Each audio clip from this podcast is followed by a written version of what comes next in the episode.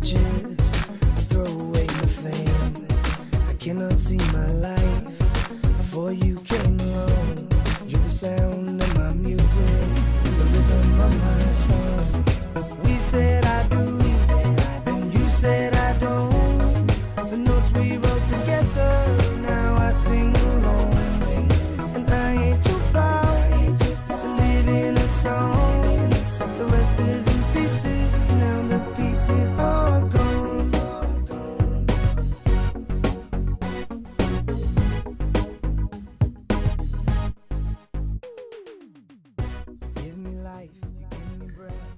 Bienvenidos una semana más a Jarras y Podcast. Bueno, vale, a lo mejor no ha sido una semana, ni siquiera un mes. En realidad ha sido más de un año. Pero aquellos que me conocéis sabéis que este año ha sido muy completito a nivel personal. Eh, preparar una boda, casarme, sobrevivir a todos los preparativos, afianzarme en el trabajo y demás pero que conste que, siempre os he llevado en, en, el corazón y el podcasting siempre, siempre ha estado ahí. Bueno, además la vuelta de Jarras y Podcast también tiene novedades, tanto en el programa, que veréis que hay una pequeña sección nueva al final, como en el feed, o no exactamente en el feed, os cuento. Desde este programa, desde esta vuelta, Jarras y Podcast se integra en el magazine por momentos del amigo Mespandar me lo propuso, Miguel Ángel me llamó, me lo contó y la verdad es que no se me ocurre nada mejor para, para, la vuelta. Así que todos los días uno, al menos tendréis un episodio de Jarras y Podcast en el magazine por momentos.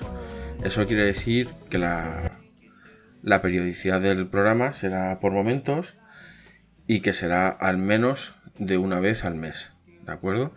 Y nada, pues ahora ya que os he soltado esta pequeña, esta pequeña chapa, vamos con el invitado de hoy. Eh, estoy seguro de que muchos de vosotros lo conocéis, escuchéis su programa y aquellos que no lo hacéis deberíais. Esta semana está con nosotros Luis Martínez Vallez, de Jarras, eh, perdón, de Jarras no, eh, Jarras soy yo. Esta semana está Luis Martínez Vallés, de Luces en el Horizonte. Adelante Luis.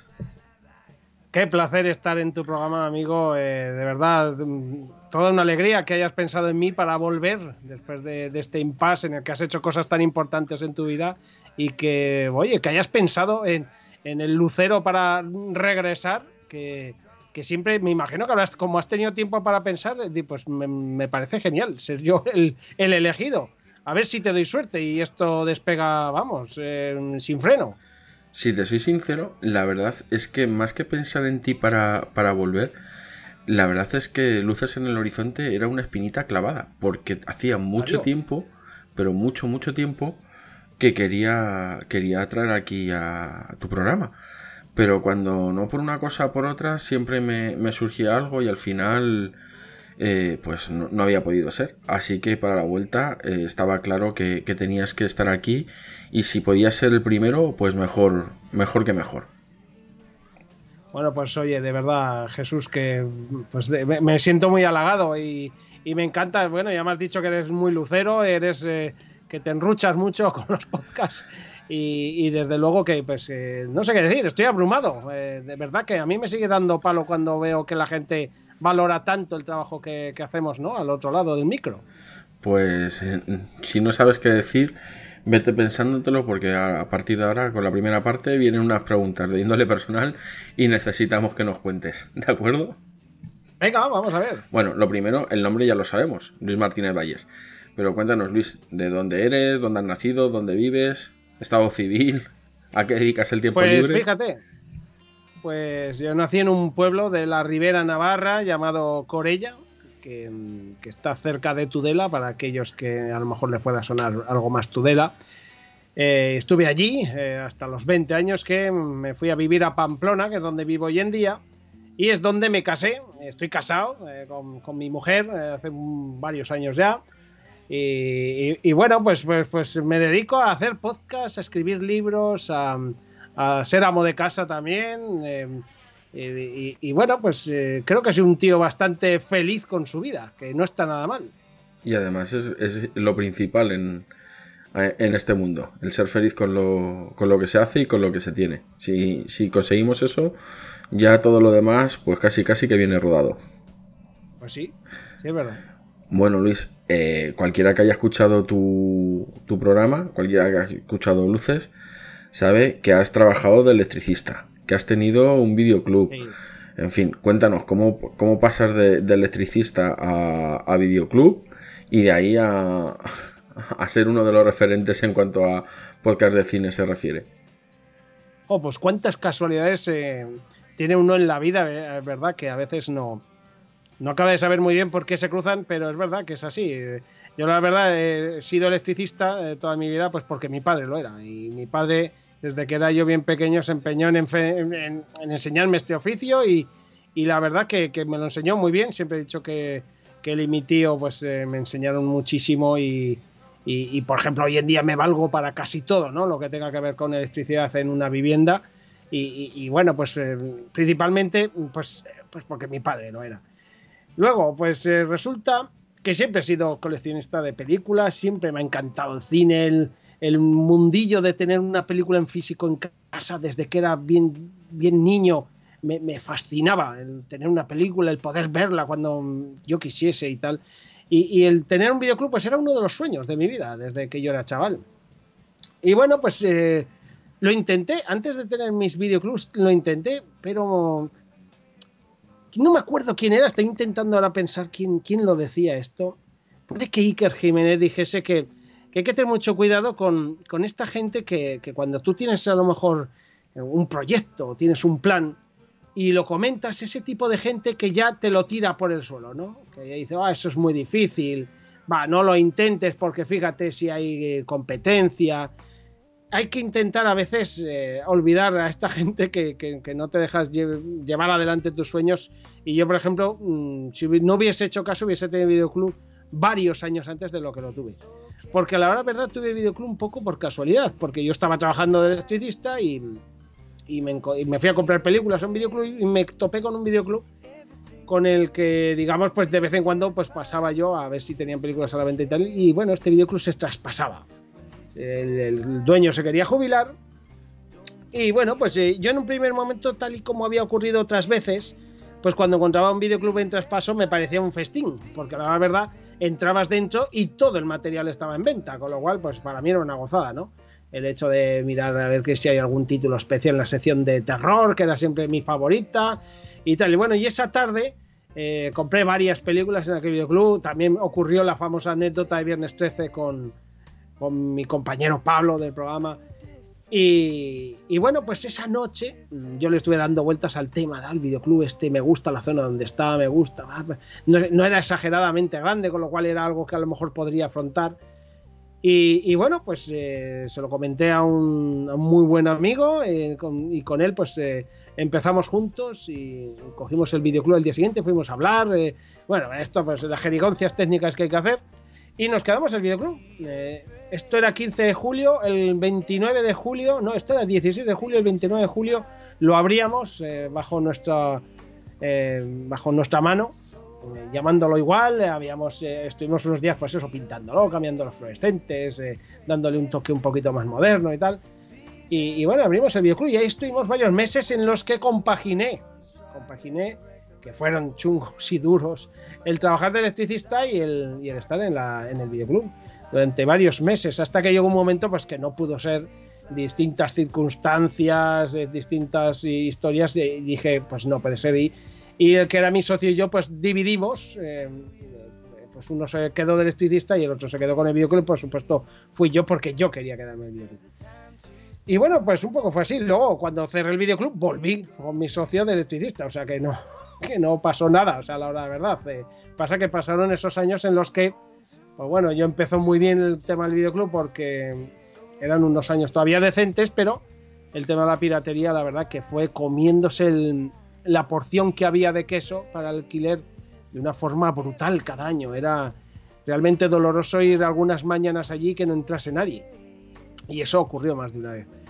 Y, bueno, pues, pues, la vida luego me llevó a distintas cosas. Eh, eh, yo había hecho, por ejemplo, teatro en, el pueblo durante mucho tiempo en un grupo de teatro que, que todavía siento que soy parte de ellos.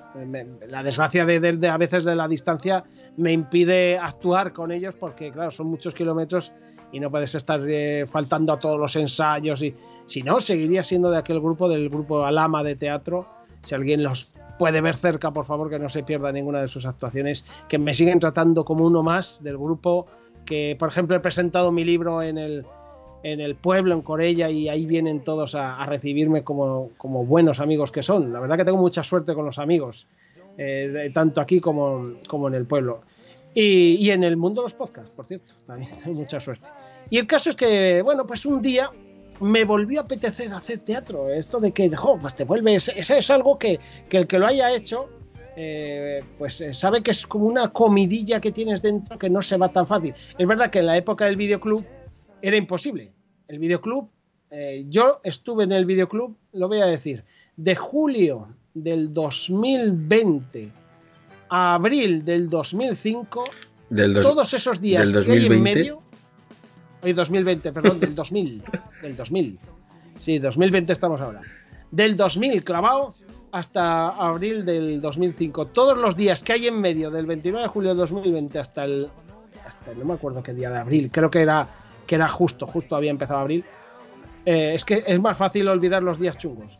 Y todos esos días que hay en medio, pues todos los trabajé, todos. O sea, no hubo ninguno que me cogiese fiesta del videoclub, ni uno, ni uno. Yo reconozco que, por ejemplo, la que era entonces mi novia, eh, que hoy en día es mi mujer, pues tuvo una paciencia mm, genial santo jo, ¿no? Porque es que no, no fuimos ni una sola vez de vacaciones a ningún lado, ni nos fuimos de viaje a ningún sitio, y todo fue trabajar, trabajar, trabajar, trabajar en el videoclub y encima para, ¿sabes? Si hubieras dicho, es que encima he sacado el dinero a sacos de allá, pero no. Muchas veces trabajaba mucho, muchas horas, y me iba a las 4 de la mañana, sobre todo la época en la que metí revistas, que era horrible el trabajo extra que dan las revistas, para no, no, pues para que no, eh, los números no se lisen. De hecho, me tuve que volver a trabajar de electricista. O sea, no hay más que los videoclubs de España sabemos lo que, del mundo entero, vaya, sabemos lo que está ocurriendo. Y bueno, pues como decía, pues eh, cuando ya dejé el videoclub, estuve otra vez trabajando, ya tenía los fines de semana libre, ya tenía mis vacaciones, mis cosas, me volví a entrar el, el gusanillo el teatro. Volví a ver unas cuantas obras que hacía mucho tiempo que no veía. Eh, y, la verdad que, que, se me pusieron los dientes largos. Eh, eh, ese, ese pues con lo que digo, el gusanillo de, volver al teatro, de, de volver a hacer, de, de, estar sobre las tablas, de... Yo creo que, que, lo he contado alguna vez, hay pocas hay muchas emociones en la vida que te encogen el estómago y te hacen, y te hacen ser feliz ¿no? en la vida. Pero si te gusta el teatro y estás en las tablas y tú sabes que con tu siguiente frase, con tu siguiente párrafo, vas a hacer que rían, que lloren, que se emocionen, que salga un aplauso, que eso es, eso es algo impagable. De estas cosas de la vida, ¿no? Que, que, que no vale el dinero, vale la sensación. Y el teatro tiene esto. Bueno, el caso es que yo, que tengo bastante cara, soy bastante. Soy que si tiene que hablar con alguien, va y habla y no, no, tiene vergüenza. Eh, eh, algo totalmente raro en el mundo del teatro, ya que dicen que casi todos los que hacen teatro son gente bastante vergonzosa, bastante retraída, cosa que en mí, pues eso no ocurre. Y bueno, pues fui a través del grupo de Corella, fui a una reunión que se hizo del Teatro Amateur de Navarra, a ver qué clase de grupos había eh, por la zona, porque claro, no conocía a nadie. Y vi un par de grupos que me gustaron, me presenté, a uno le dije, mm, bueno, pues que quería volver a hacer teatro, intercambiar el teléfono y tal, y bueno, le llamé enseguida, le llamé a los dos días o así, y le dije, oye, ¿qué puedo hacer? ¿Qué tal? Y enseguida me invitaron a los primeros ensayos y enseguida pues me metí en el grupo. Este grupo era el grupo Teatro Talo, aquí en Pamplona, y casualidades de la vida, porque es así. Allí había un tipo llamado Boris. Y Boris es un tío fantástico, otro de los muy buenos amigos que tengo en mi vida. Una persona única en la vida, de estos que, que habría que clonarlo para que todos fuésemos más felices. Y resulta que Boris, en uno de los primeros ensayos, viene al ensayo con un micrófono. Con un micrófono con su cable enrollado y, y que tenía el micrófono, pues, eh, eh, no sé cómo se llama, esta pieza cuadrada que tiene los micrófonos donde suele poner la emisora o el programa. Eh, ¿Sabes, no? ¿A qué me refiero? Esa pieza cuadrada que tiene justo debajo de la. Bueno, pues ahí tenía, eh, tenía un, ponía a lo loco. Y claro, yo, ¿cuándo? ¿Micrófono? ¿Qué es esto, Boris? Cuéntame. Ah, no, que tengo un programa de radio aquí en una emisora local que se llama Lo Loco, que hacemos locuras, que es de humor, nos reímos de todo, nos reímos de los políticos, nos reímos de la actualidad, nos buscamos noticias eh, un poco locas y tal. ¡Ah, wow! Y resulta que esto se me abrió, yo lo he contado algunas veces, se me abrió una puerta en la cabeza que, que no sé por qué la había tenido cerrada siempre, pero es la verdad.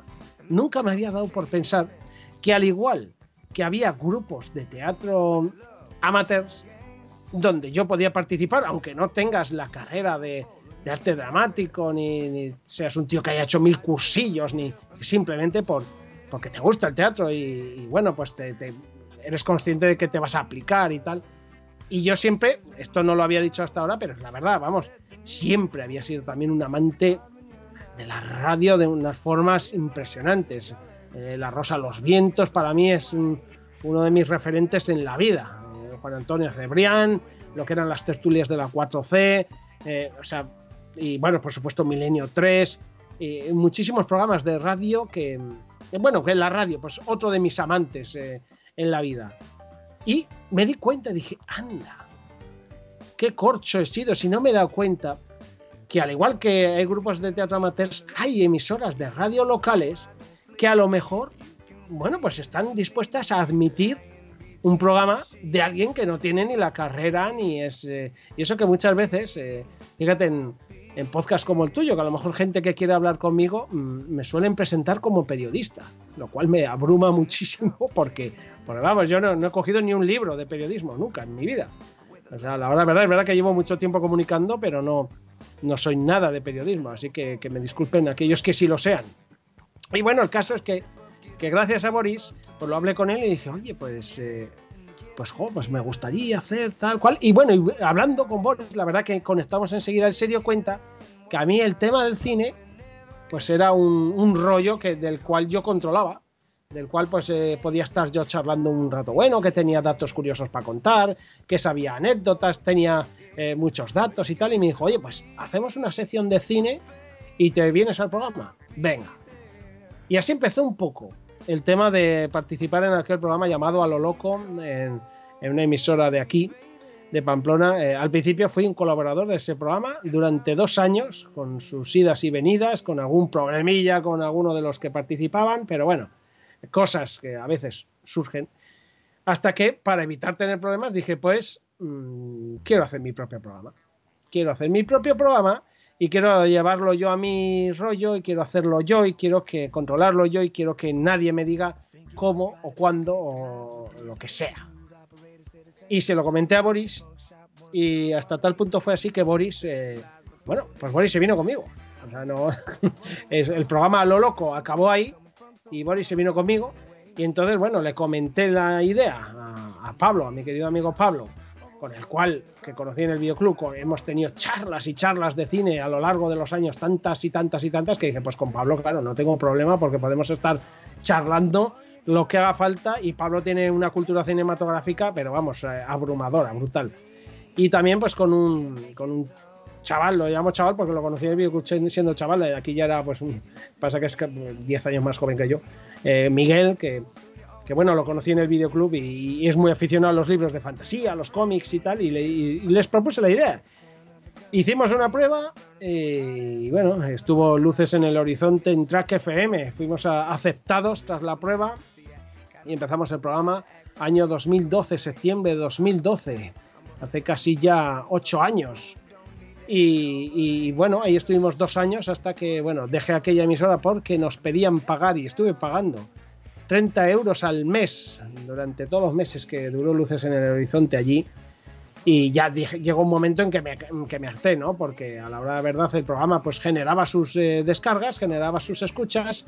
Eh, y bueno, eh, me molesté, ojo, me molesté hasta en encontrar publicidad de la ciudad para el programa la conseguí y, bueno, pues fue una dejadez total por parte de esta gente, solo parecían interesarle mi dinero, no tenía ningún derecho y un montón de obligaciones, ¿no? Incluso eh, yo estaba grabando allí y si venían ellos me tenía que quitar de grabar simplemente porque eran ellos. Y eso, pues eh, a mí me molestó muchísimo y dije, se acabó. Me voy a ir a otra emisora. Y es lo que hice, me fui a BitFM, hablé con la jefa, con Andrea, le expliqué un poco y ya, ya, ya claro, luces en el horizonte, ya lleva dos años. El primer año fue duro porque casi pues, tener repercusión fue realmente complicado, realmente complicado. No, todos sabemos lo que es empezar un podcast, eh, un programa de radio así, que a la hora de verdad era un programa de radio, pero estaba sobre todo pensado para ser podcast. Y, y bueno, pues eh, al final, pues con BitFM no hubo ningún problema. Eh, Andrea me dijo, venga, pues a ver qué tal, a ver qué esto, hablé un poco con los socios y tal, y bueno, muy bien, desde el principio me dieron llaves, he podido hacer lo que quise desde el primer día, y bueno, ahí tengo un montón de amigos también, lástima que por culpa del, confinamiento, pues la emisora BitFM ha tenido que, desaparecer, que cerrar. Porque el tema de la publicidad pues les ha caído bastante y no han podido aguantarlo. Y por eso, pues en los últimos programas de la octava temporada de Luces en el Horizonte, pues se grabaron como solo podcast porque ya la emisora pues no existía. Y bueno, pues eh, allí hemos, tuvimos seis años, eh, seis años maravillosos donde se nos ha tratado muy bien, donde no he tenido ningún problema, donde he podido hacer lo que he querido, donde he podido ir a grabar a cualquier hora, hacer entrevistas, eh, o sea, he podido hacer lo que he querido. Y ahora estamos aquí. Mm, al, final, ¿ves cómo me enrollo un montón, Jesús? Por eso estoy grabando podcast, porque no paro de hablar. No te he dejado meter cuchara. Jesús, no te has muerto, ¿verdad? No, no, que va, que va. Lo que pasa es que estaba mute. te iba a decir que, al contrario, me ha venido hasta, hasta bien porque de repente has empezado a solventar preguntas que tenía por ahí para hacerte y las has ido contestando tú sin que ni siquiera te las hiciera. Porque la verdad es que yo cuando os conocí, bueno, ya te he dicho antes de, entrar en antena, que yo os conozco gracias a, Goyo, a Goyix eh, barra bajas Albero de, de y, cuando yo os conocí, vosotros estabais en, en BitFM. Y en algún programa, eh, yo que para esas cosas soy muy observador o muy tiquismiquis, si se, os si se os ha escapado, sobre todo a Pablo y a ti, ¿no? Cuando estábamos en el otro sitio, que no estábamos tan bien como aquí, que no sé qué, que no sé cuánto, ¿vale? Entonces, em, e, esa era una duda que tenía, porque bueno, yo sé que antes de BitFM estabais en otro sitio y que, os tuvisteis que ir y, por lo que yo tenía entendido, pues no había sido la cosa aquello de, pues quedamos como amigos, entre comillas, ¿no? No, no, no, no, mal, mal, mal sobre todo porque al final, eh, vamos a ver, eh, yo estuve pagando esos 30 euros semana, o sea, mensuales, eh, esos dos años. Bueno, los tres últimos meses me negué, porque dije, ya sabía que iba a dejarlo y dije, pues no, no os voy a pagar más, porque es lo que digo. Vamos a ver, en BitFM yo entré, no se me obligó a nada, eh, y al contrario me dijeron, si consigues publicidad, pues tendrás un 40%, creo que era.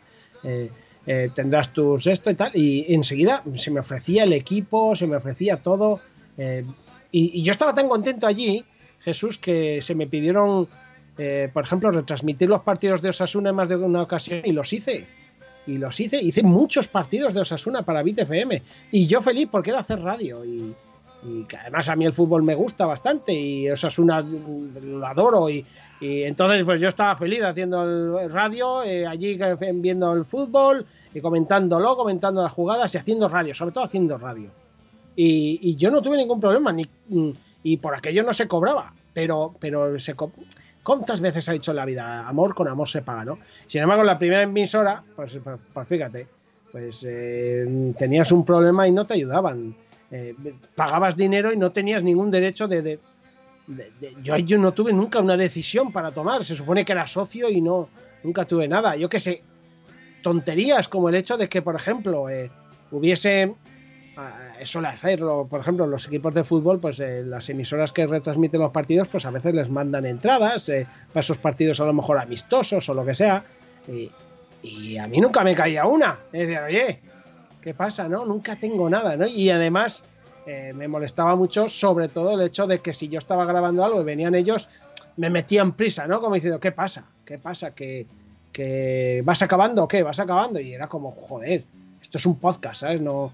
Y eso me pasó. Y hay un programa que nunca diré cuál, aunque puede que lo haya dicho, tampoco me importa mucho. En el que se me nota, lo que pasa es que es un programa, pues fíjate, de la segunda temporada, en el que se me nota que en un momento dado yo mismo me acelero y con la persona que estoy hablando, que es que encima era una gozada charlar con él, que me hubiese pegado horas, pues empecé a meter zapatilla a las preguntas para terminarlo cuanto antes porque me estaban metiendo presión desde fuera, ¿sabes? Y, y pues muchas cosas, muchas cosas. Y, y, encima cuando conseguí la publicidad, que me costó lo suyo ir a una tienda y decirle, oye, mira, para publicar, vale, venga, al final, después de que convenció a eso, a través de un amigo, eh, cogen ellos y, y en tres semanas no fueron a la tienda a pedirle los datos bancarios, a pedirle cómo quería una cuña para hacerla y tal. Y dice, o sea, que la consigo y luego pasáis vosotros.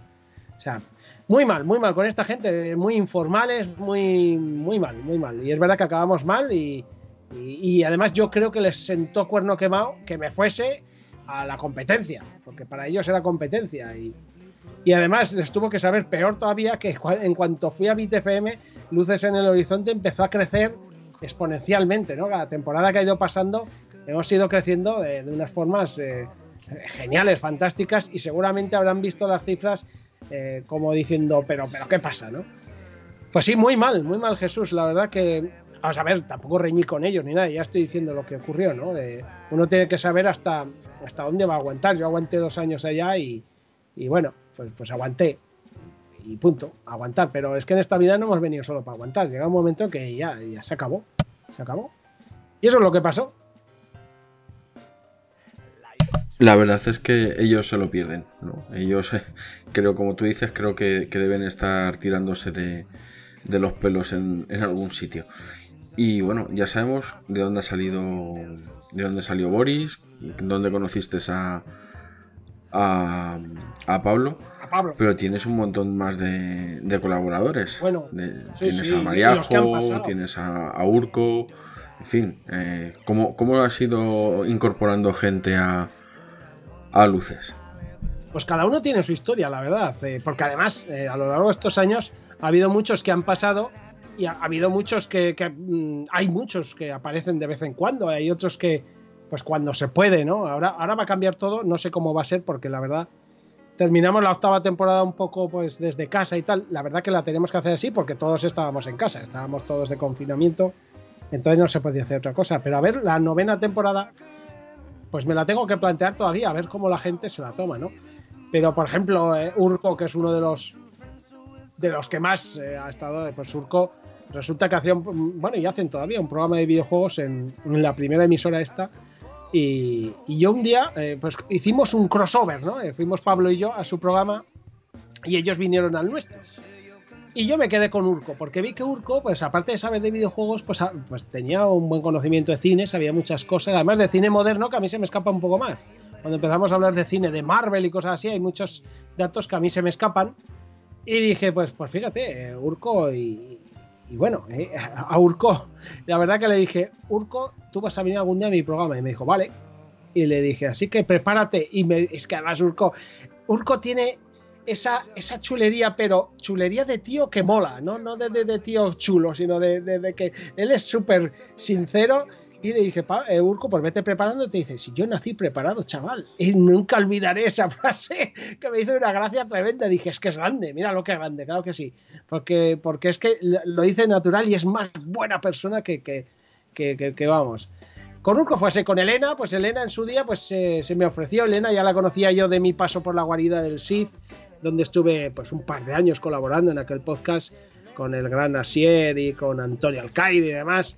Lo que pasa es que llegó un momento que, aparte de que Asier pues, eh, ha tenido varios, pues varios eh, guadianas, ¿no? Vamos a decirlo así, épocas a lo mejor de un año o año y medio donde no hacía, luego volvía y tal. Entonces, bueno, yo al final me centré mucho en luces y no podía colaborar en otro.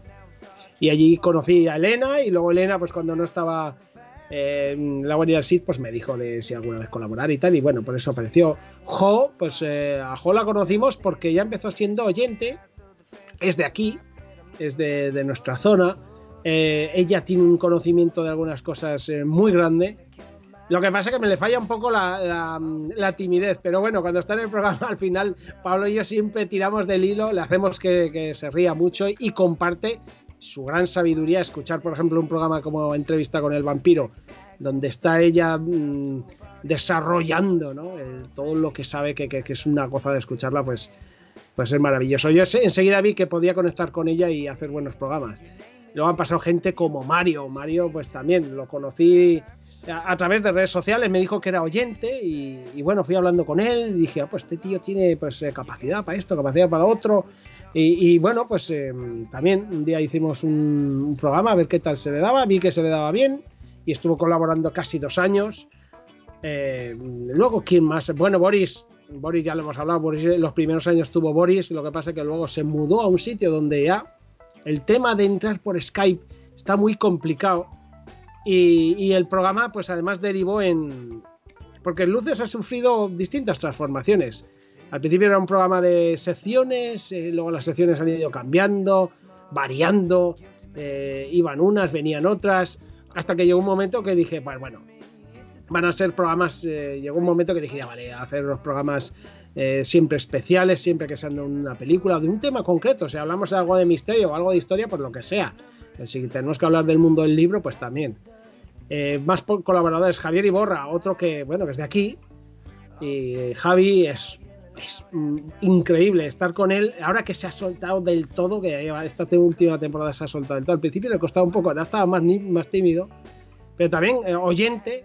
Y bueno, hablando con él dije, este tío tiene mucha capacidad, además de historia. Javi lo que hace es, de, de, una forma impresionante, enriquecer a lo mejor eh, parámetros de una película en la que puedes estar hablando, como El hombre que pudo reinar, El nombre de la rosa, de una memoria prodigiosa eh, para datos y para historias que hacen que, bueno, que el podcast eh, sea, bueno, muchísimo más rico, muchísimo más, más generoso en datos y mejor preparado. ¿Quién más? Pues está Octavio, que a veces pasa para hacer ciertos programas. Eh, Jaime también, eh, a veces pasa, que hizo aquellos especiales de Doctor Who tan maravillosos. A veces se pasan mis queridos amigos, que son amigos de, del día a día. Fíjate, antes he estado tomando unas cervezas con ellos, eh, Kurz y, Isra, que son amigos del alma, que encima les gusta mucho este rollo y nos lo pasamos muy bien y nos reímos mucho cuando grabamos. Kurz es un crack, vamos, yo le conozco. Yo le conozco personalmente, ha colaborado varias veces con, con Istocas, estuvo allí cuando hicimos la celebración del número 200 y Kurz es un, vamos, es un fuera de serie. Pues, pues fíjate, hace, hace tres horas o cuatro horas he estado con él tomando un refrigerio, vamos a decirlo así, aperitivo y hemos estado charlando y tal. Además, charlando, eh, sí, un poco de, de que, pues eso, de que estaba cerca ya la siguiente temporada, de algún programa que tenía pensado y tal, y de que va a venir, enseguida va a colaborar en uno en luces de una película que le gusta mucho. Y vamos a hacer entre él, eh, Javier Iborra y yo, una película clásica muy buena. Eh, y nada, pues hablando un poco pues bueno, y ellos pues han venido algunas veces eh, y, espero no dejarme a nadie, pero seguramente me dejó alguien. Miguel estuvo en los 20 primeros programas. Llegó un momento que yo creo que, que vio que, pues, que había que trabajar y era difícil, ¿no? A veces si estás estudiando, trabajando, estaba a punto de casarse, está, eh, se agobió un poco yo creo a lo mejor y, prefirió aparcarlo. luego, bueno, eh, hemos tenido colaboradores de, de muy poco tiempo, ¿no? Pero porque hay gente pues que a lo mejor pues eh, con todo el dolor de mi corazón pues he tenido que quitar secciones como me acuerdo cuando decíamos eh, las secciones de, mm, por ejemplo de cine japonés de animación con David Bayan o hacíamos las eh, las bandas sonoras con Fran Beltrán es que es que tanta gente, tantos años, tanta gente. si alguno me lo dejo, no se enfadéis conmigo, que ya sabéis que no lo hago queriendo. Edurne Moriano con sus con sus. Mm, no me sale ahora, con los, festivales de San Sebastián, que se lo ocurra de una forma impresionante y aguanta mi troleada tras troleada de todas esas películas pakistaníes y coreanas que. El cine iraní. El cine iraní está en alza. Eso es. Eso es, en alza donde sea. Yo siempre le digo, ¿hay alguna de mi amigo Abbas Kiarostami? Siempre, claro, esas películas tan entretenidas y tan llenas de acción que son que son muy de festival por otra es parte. que usando hermano Andoni usando un término un término lucero eres un poco cabronáquer, ¿eh? Yo sí, yo sí lo reconozco, sí, sí. Sí, sí que, sí que lo soy.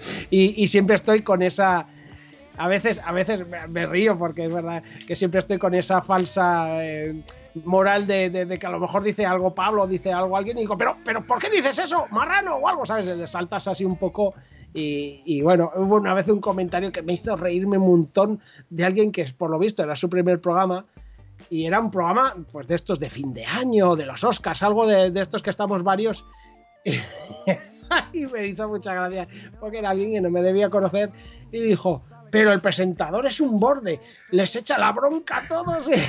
Y me reí un montón porque, claro, cuando estás en el estudio con la gente, te ves las caras, muchas veces te ven la cara de que estás a punto de soltar la lagrimilla de reírte, pero por otro lado estás diciendo, pero ¿por qué has dicho esto? Marrano, no sé qué. Eso no se puede decir en la radio. A lo mejor estás haciendo, pues es un poco exagerado. Que ahora digo yo, es que soy muy teatrero.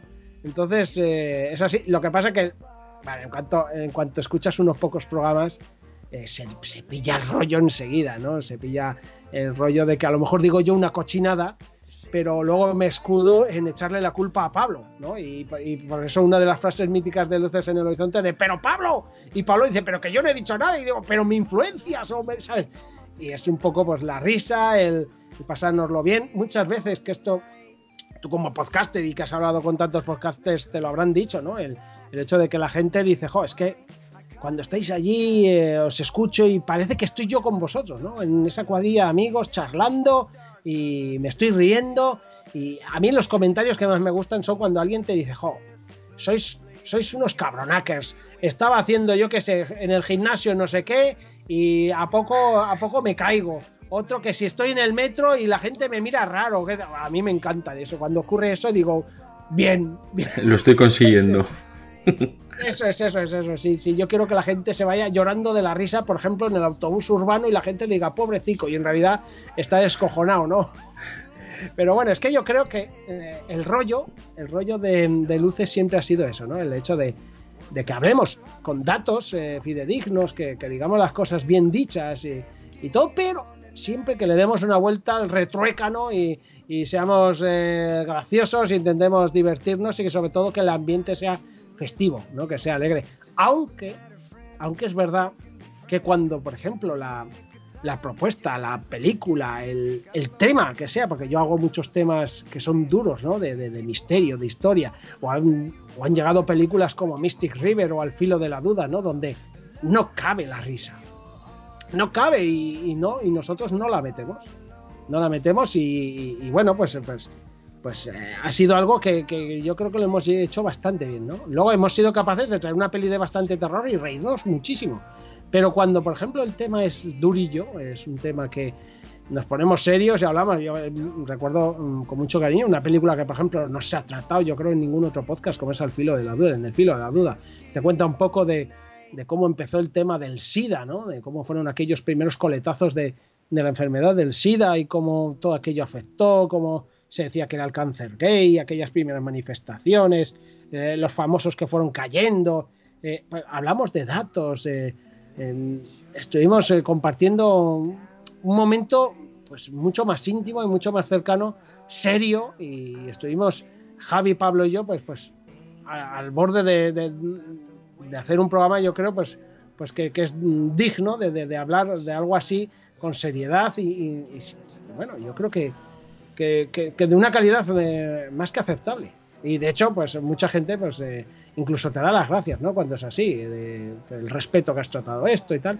Y luego otras veces pues te dicen, jo, como os habéis reído aquí, me habéis hecho reírme tal, y a mí eso pues me encanta. La comunión en el mundo del podcast, tanto si te pones serio como si te pones en plan de cachondeo, eh, es, es, genial, ¿no? Y, y yo mmm, lo digo, o sea, hacer luces en el horizonte es genial, sobre todo por el tema de, de, los luceros, ¿no? Los oyentes. O sea, el tema de que tengamos hasta un apelativo, a mí me parece fantástico el tema de que tengamos frases, chascarrillos, que sean nuestros y que la gente los, los ha acoplado a su propio, a su propio lenguaje. El me cago en el, el pero Pablo, el. Estas, estas cosas, Jesús. No sé si te pasará. Hombre, lo del mangutazo, yo ya lo tengo en El mangutazo, ¿eh? El mangutazo yo ya lo tengo interiorizado. Eso es, eso, hay que pegar un mangutazo de vez en cuando, claro que sí, muy bien. Oye, una cosita, mira, eh, cualquiera que, cualquier lucero sabe que, por ejemplo, Javier Iborra en su tiempo libre le gusta la jardinería, porque es un crack metiéndose en jardines.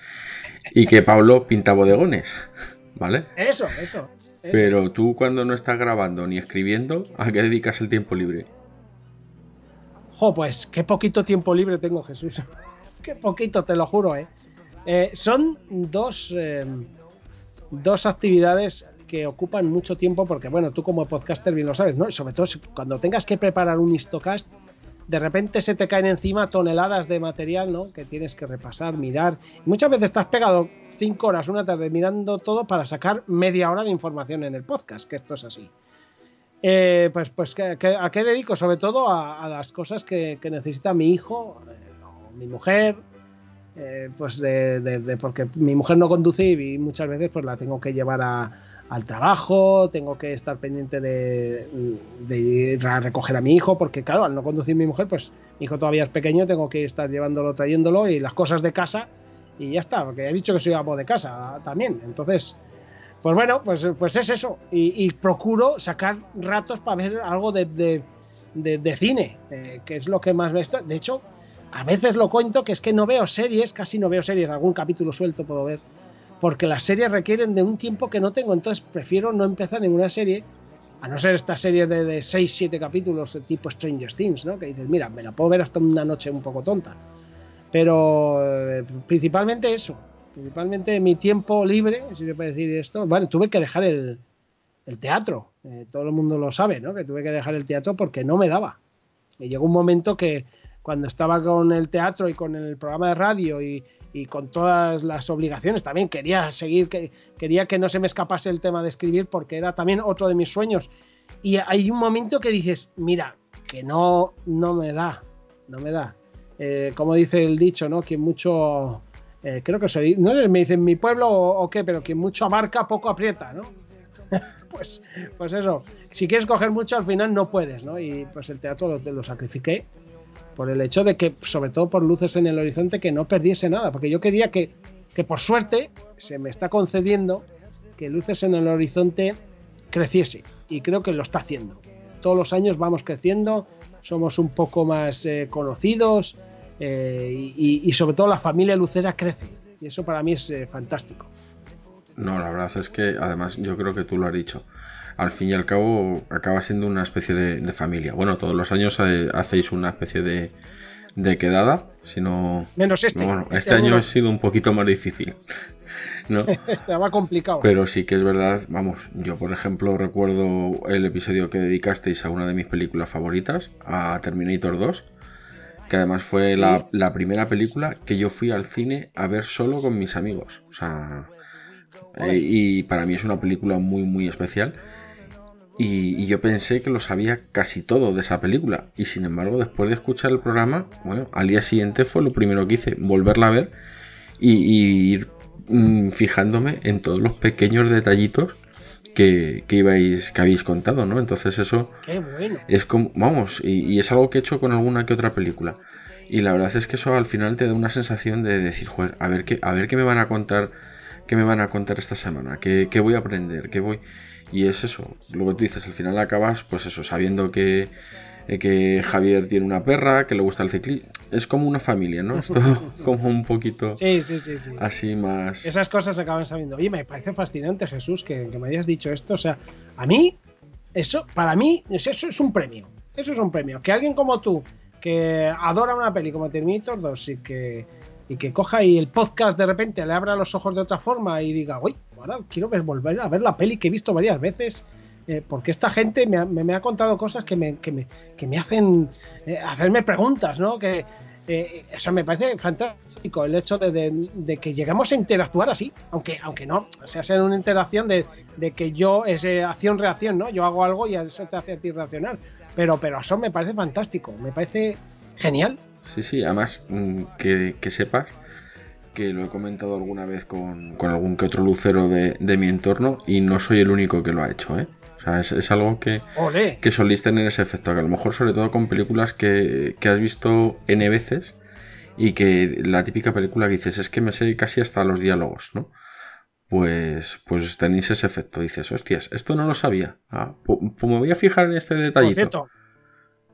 Fíjate, me acabo de acordar, eh, ¿lo veis? Ya sabía yo que algún colaborador se me iba a escapar, que este año, es que lo siento Jesús, pero vuelvo al tema de la pregunta anterior, o hace dos preguntas, el tema de los colaboradores. Has, nombrado a Javi, que este año incorporamos a Miquel, a Miquel Navarro, que, es un maquinón también, que, es, que sabe un montón de cine y de misterio, y que es un tío genial, que es de aquí de Pamplona también, y, que conta a veces su historia, le conta en luces, que, que yo no me acercaba a él por respeto, porque pensaba que era un tío serio y es más cachondo que, que, que, vamos, le encanta reírse, le encanta el buen rollo y no me quería olvidar de ti, Miquel.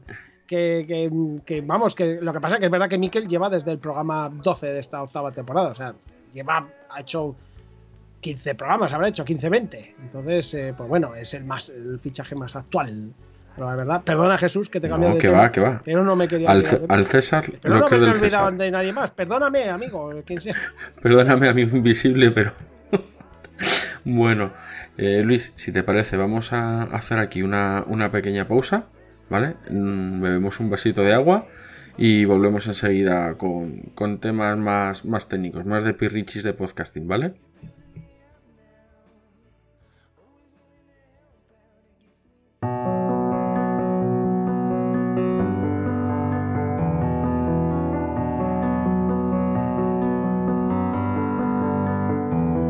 Cuando te sientas en el diván de la morsa, puedes escuchar reseñas de cine. Bueno, pues mira, el phone footage eh, podemos decir que es un género eh, cinematográfico, aunque no sé si también llamarlo género, porque vamos a ver que hay diferentes tipos de películas que utilizan, digamos, esta técnica de cámara en mano, pues sobre todo de terror. Series.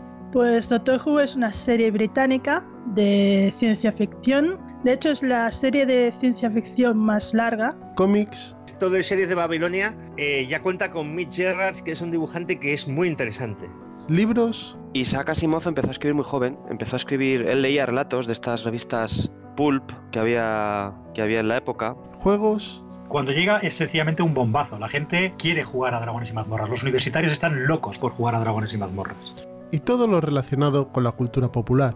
Puedes escucharlo en Evox, iTunes y Spotify. Así que si quieres pasar un buen rato, no lo dudes y siéntate en el diván de la morsa.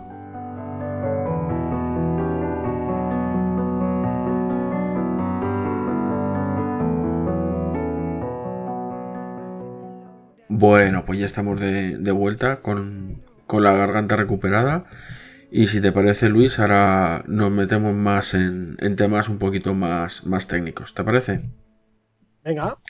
Bueno, nos has contado que en tu época, digamos, de, radio, tanto en la primera emisora como, como en BitFM, eh, por lo que nos has contado, grababais en un estudio con, todos los aparatajes propios de un, de un estudio de, radio, ¿me equivoco?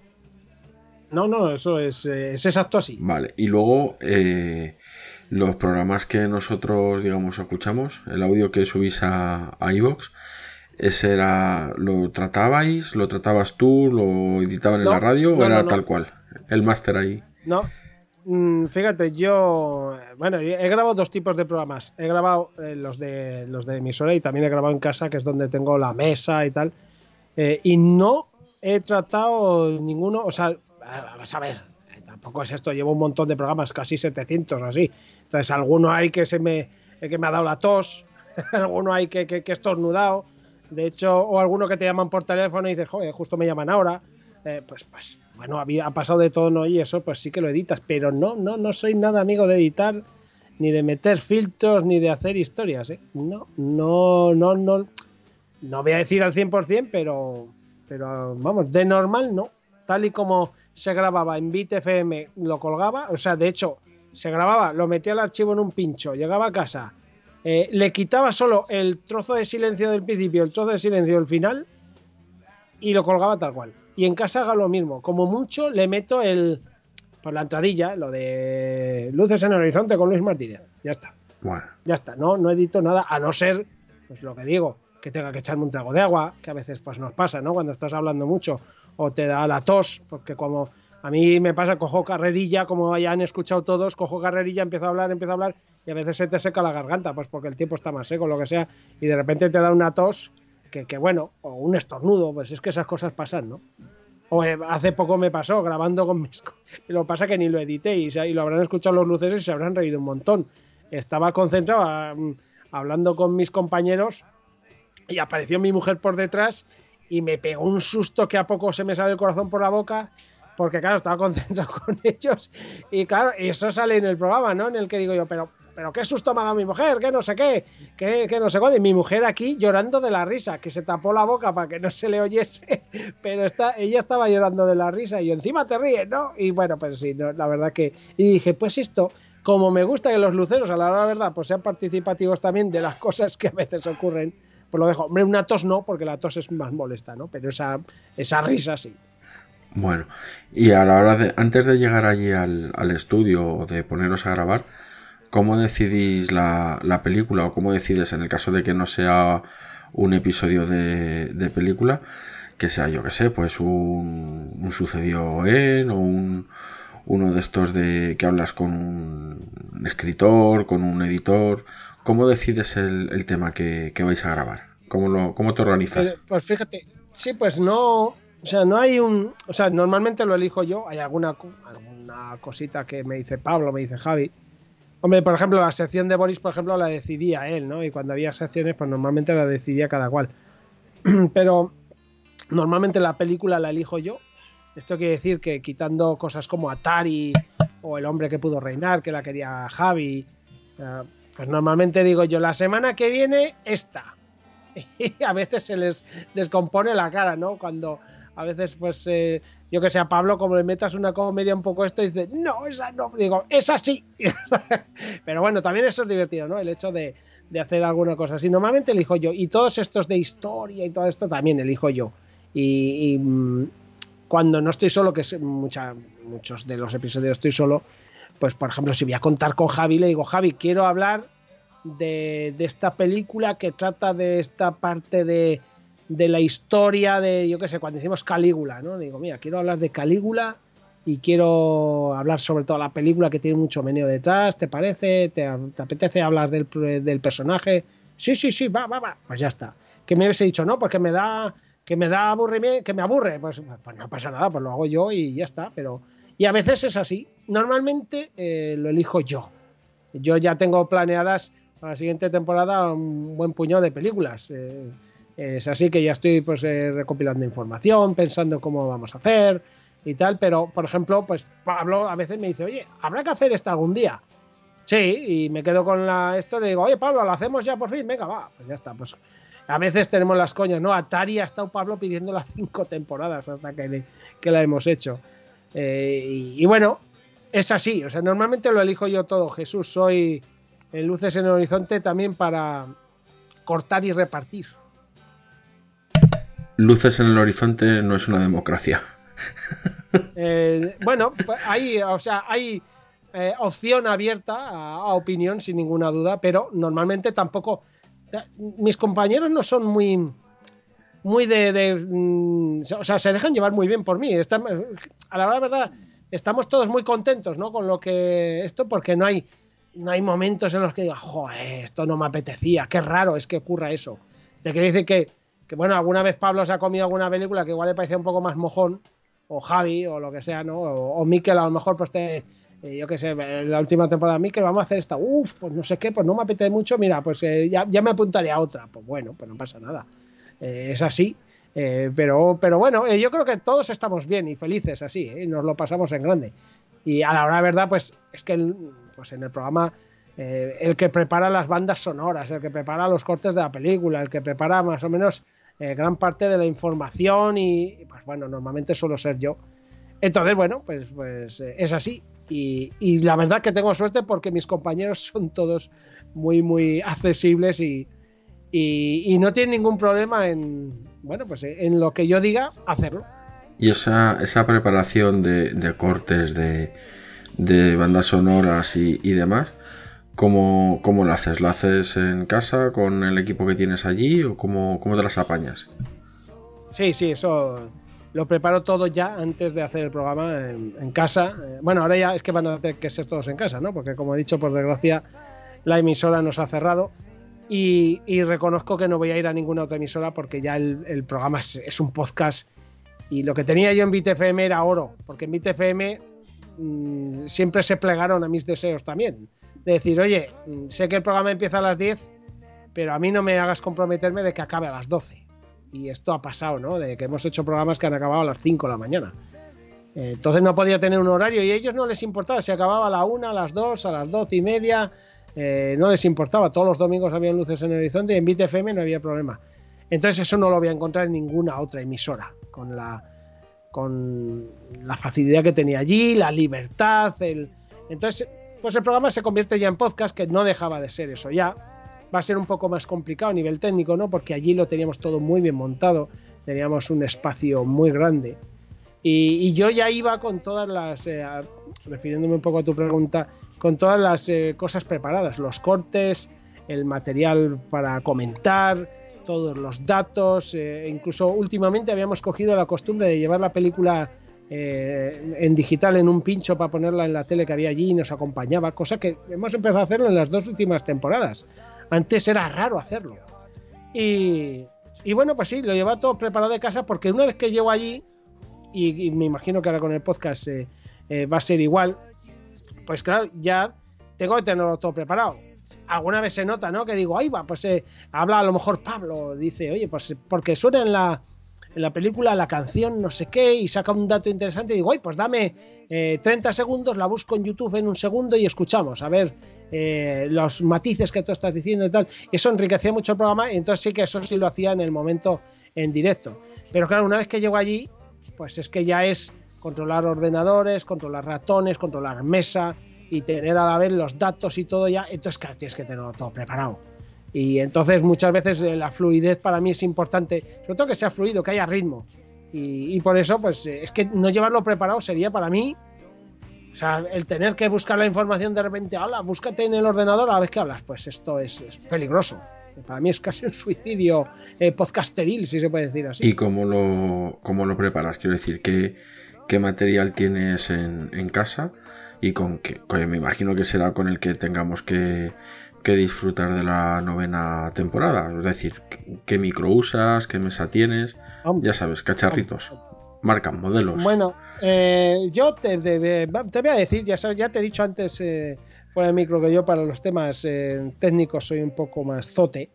Pero bueno, yo tengo una mesa aquí que pone que es una Behringer, que pone que es la, a ver si lo digo, la X1204 USB, que, bueno, ahora este, esta temporada le voy a tener que dar más caña para ver si, si de verdad saca el, rendimiento que necesito que saque.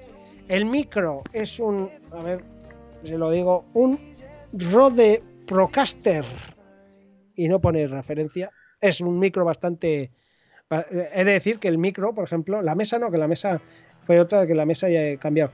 Em, este micro y, por ejemplo, el pie de micro que tengo, eh, eh, varias de las cosas técnicas que, que, bueno, pues que tengo, la primera mesa que hubo en casa y tal.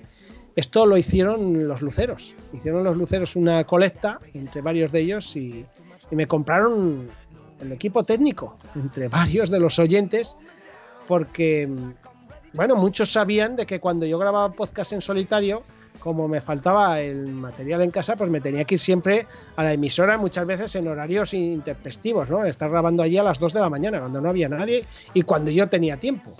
Eh, muchos de los podcasts que hoy en día se pueden escuchar los he estado yo grabando a, unos horarios que parecían mentira, ¿no? Pero lo he hecho. Al final, cuando uno en sus locuras eh, le gustan mucho, pues al final hace, pues eso, locuras eh, al cuadrado.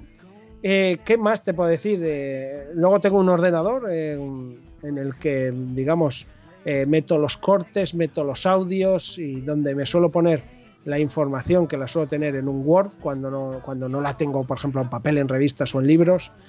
Y luego tengo otro ordenador en el que grabo. O sea, porque lo que tengo dos ordenadores, uno grabando solo para grabar y el otro pues para las músicas, para conectar el Skype por donde estamos hablando eh, y demás. Y, creo que pues, pues, creo que con eso ya está. Eh, a nivel técnico es que esto es lo que tiene, los que os gustan lo del nivel técnico y yo me dejé flipado. O sea, sois capaces de, de calibrar enseguida una mesa de no sé qué. Yo, mira, yo digo, se me escucha más o menos bien. Ahí la dejo, no toco nada y, bueno, me imagino si viniese un técnico de sonido me diría, pues tienes esto conectado al revés. Pues, pues no lo sé. Y eso que soy electricista, ¿eh? ya lo sabéis, pero para este tema de mesas de, pues de, amplificación, de, pues siempre he estado un poco más, más frío, más frío. Y entonces comprendo los conceptos básicos. Tengo que conectar estos cables aquí, conectar los otros allá, entradas, salidas y demás, pero luego, pues a la hora de regular potenciómetros, de, de subir graves, bajar agudos o lo que sea, eh, pues eh, eso lo llevo más justito. Entonces yo lo que intento es que se me escuche bien, que normalmente me dicen que se me escucha bien. Al principio tenía unos problemas gravísimos, tanto en la emisora como en casa, de que se me saturaba muchísimo. Eh, hay algún programa colgado en el que estoy muy, muy saturado. Y, es porque, por ejemplo, a lo mejor tenía los cascos muy bajos, eh, se me iba la mano con el potenciómetro. Eh, bueno, todo aprendemos, ¿no? No, no puede ser de, otra forma. Y, y no sé si me dejo. Yo creo que ya está todo más o menos. Bueno, y una vez que ya lo tienes todo grabado y demás, ¿cómo, cómo lo editas? Ese poquito que tienes que hacer de edición, de quitar los silencios del principio, del final, de meter el- la cuña, ¿cómo te las apañas? Pues eh, suelo utilizar el Vegas, el programa. mm, El, el- el Vegas, ¿no? Es el, El Sonic Vegas de toda la vida. ¿no? El Sonic Vegas, eso. Sabía que tenía otra palabra al lado de. me salía. Eso es. Y, y- y lo tengo pues porque en su día me acostumbré con él a sacar cortes de audio eh, de las películas y tal, que, que me acuerdo que en el primigenio IRC, no sé si lo recordáis. Hombre, soy informático Sí, pues de en el- profesión, así que sí. Ah, mira, lo ves.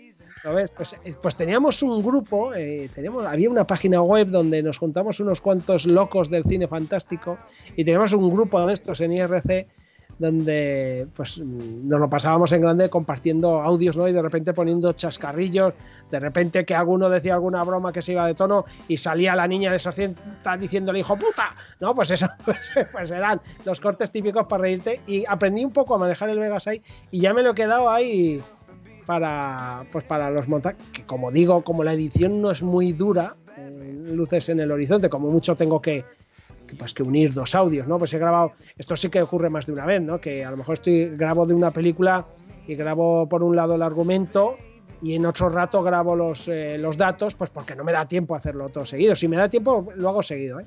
entonces pues unes esos dos trozos pero no no es más que unir entonces tampoco es una edición muy brusca ni muy bruta ni nada eh, y a veces, pues esos sonidos que a veces pues, te llaman por teléfono y paras unos minutos, ¿no? O, o estornudas, lo que sea, pero con el Vegas, con el Vegas me apaño. A lo mejor, sin embargo, para grabar, sí que grabo con el Audacity, que es como el que yo creo que más gente usa. Sí, la verdad Y- es que es casi un hora, estándar. ¿verdad?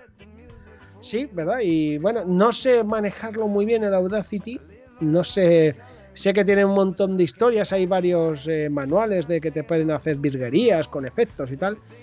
Pero yo lo que quiero es que grabe. Lo que quiero es que más o menos la calidad sea buena. Solo me ha fallado dos veces en. No sé cuántos años llevo grabando en casa, más o menos de seguido, cinco, creo. Solo me ha fallado dos veces o tres. Y puede ser más culpa a lo mejor del ordenador. Entonces, pues bueno, como más o menos esta suma de factores no me va mal, pues ahí lo voy a dejar. Bueno, bueno. Y cuando preparas un, programa, una, una película, por ejemplo, yo que sé, eh, Spotlight, ¿vale? Una película también que el programa me pareció una auténtica pasada. Eh, ahí mm, te fías, digamos, de lo que tú conoces de la película, la, revisitas dos, tres veces, buscas información específica, ¿cómo, cómo lo organizas un poco? Cuéntanos. Bueno, pues fíjate, en un caso como el de Spotlight sí que mm, más una peli que me fascinó, me encantó. Y, tener a alguien como Javi en el equipo, pues dices, esto, esto podemos enriquecerlo bastante. Si es una peli que veo varias veces, eh, normalmente en las películas suelo ver mínimo dos veces y eso digo mínimo, pero muchas, muchas de las veces más, más. Hay películas que yo cuando llegan al programa me las he visto esa última semana cuatro, cuatro veces fácil. Eh, me las apunto eh, para luego comentarlas ¿no? a mi modo. Pues esto lo sabe todo el mundo. Yo me encanta destripar los argumentos. Me parece que es la base perfecta para hablar de una película y para detenerte en lo que tengas que hablar de ella, ¿no? A la hora de la verdad. Creo que el argumento es la parte más importante a la hora de contarla, la película. Y luego sí, pues eh, es buscar el material. Mm, Sobre todo me encanta buscar eh, entrevistas y eh, notas de producción. El saber qué chascarrillos tiene la película.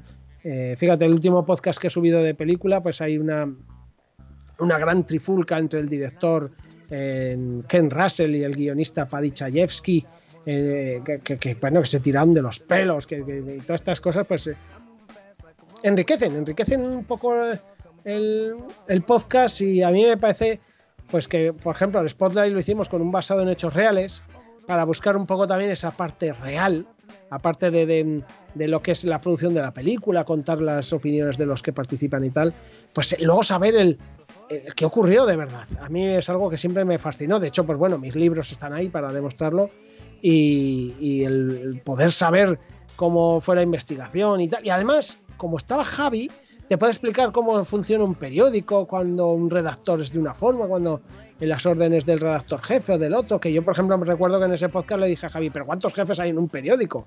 Y me dijo, pues es que hay mucho tipo de jefes, ¿no? Eh, redactor jefe, el redactor de noticias de local, el- claro, entonces llega un momento que pues, pues viene muy bien también que te expliquen las cosas eh, y que y que bueno, que averigües cosas, a mí me fascina, no solo contarlo, sino cuando lo encuentro, cuando encuentro algún dato que digo, toma, qué, qué, qué, qué, qué guay este dato, qué, qué, qué- cómo mola que, que- que haya encontrado este, este, esta historia, esta declaración, esta entrevista, ¿no? Eh, el- esto además ocurre muchas veces cuando ya estás a punto de decir, mira, ya vale de buscar cosas que llevo horas y horas, días, y de repente al final te salta una entrevista que dice, uy, qué jugosa, pues esta no me la voy a dejar. Y, y la verdad que, que bueno, pues eh, es meterle horas, eh, Jesús. Muchas veces el Spotlight, por ejemplo, sí que había mucho material para sacar, porque como estaban ahí sus reportajes en el, eh, que este era el Boston Herald, estaban sus reportajes, eh, podías contar muchas cosas. Y luego hay películas que te matas a buscar y no hay nada. En películas es más complicado encontrarlo y por eso esos programas son más cortitos, son, son diferentes, has encontrado solo cuatro o cinco datos. Y no significa que hayamos buscado menos, sino que pues que hay menos, ¿no? A la hora verdad. Eh, y eso que, es una gozada. Internet eh, puedes encontrar eh, merotecas de periódicos, eh, buscar periódicos americanos, que porque es que hay entrevistas en los periódicos americanos que son oro, son oro, así de claro.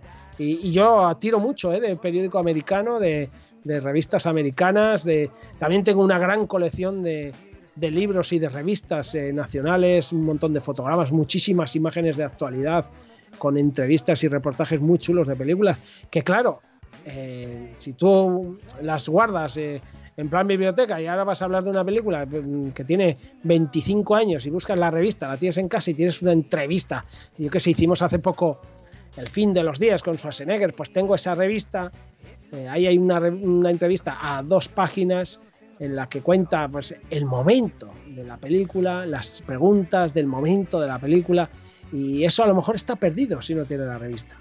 Y a mí me encanta contárselo a la gente y decírselo. Y, y no hay mayor halago que, que cosas que, por ejemplo, me ha pasado un par de veces, Jesús, que otros podcasts de cine me dicen que me cogen a mí como referencia para, para tener datos y tal. Digo, pero bueno, eh, pero esto es increíble. O sea, y, o sea, pero bueno, pues yo no soy referente de nada, pero dicen, pero bueno, pero tus datos a lo mejor sí, pues bueno, pues ya está. Pues bueno, pues me alegro mucho, ¿no? De que la gente también tenga confianza y que les guste mucho, como dices, el hecho de acercarte a una peli como Spotlight y que luces en el horizonte se la enriquezca. Yo creo que eso es eh, fantástico, de verdad. Bueno, y eso respecto a los podcasts, digamos, de películas, a los estándar, ¿no? Pero cuando haces un basado en hechos reales o cuando haces uno de estos, yo qué sé, sobre el exorcismo de no sé qué o el... ¿cómo, ¿De dónde sacas esa, esa información? Porque por, de ahí deduzco que a ti también el tema de la crónica negra, bueno, no es que lo deduzcas, que tus libros están ahí, el tema de la crónica Sí. negra también te, te tira. Sí, mucho, mucho, tanto la crónica negra como el misterio. Ya he dicho antes que los referentes que tengo eh, de radio son La Rosa de los Vientos y Milenio 3. Todos los temas que se trataban en esos programas eh, eh, para mí eran fascinantes. De hecho, mi referente era La Rosa de los Vientos. Yo en un principio quería hacer un programa eh, eh, multidisciplinar, ¿no? Como La Rosa de los Vientos. Por eso se llama Luces en el Horizonte, porque no quería eh, que se llamase las películas de, de, Spielberg, por ejemplo, ¿no? Y entonces ya, joder, pues las películas de Spielberg y te pones a hablar de exorcismos, pues no pega.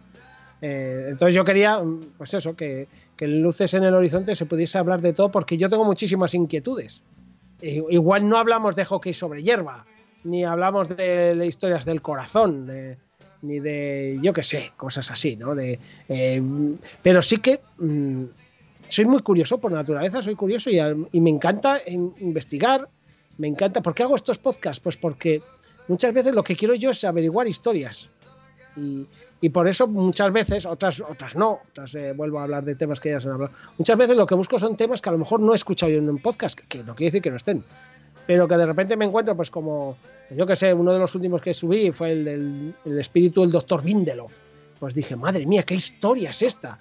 Eh, pues la encontré en una de mis búsquedas por internet y, bueno, pues me encantó la historia. Entonces dije, pues lo que tengo que hacer es un podcast, ¿no? Más, pues te lo preparas, buscas bien un poco los datos y, y, lo cuentas y grabas el podcast y, y es así. Y me gusta que, que a la hora de verdad eh, la gente eh, ha aceptado muy bien también este tipo de podcast. Curiosamente, muchos de estos podcasts son los de los más descargados de, Luces en el Horizonte, estos de, historia, de misterio. Y, luego hay otros de películas que también lo son.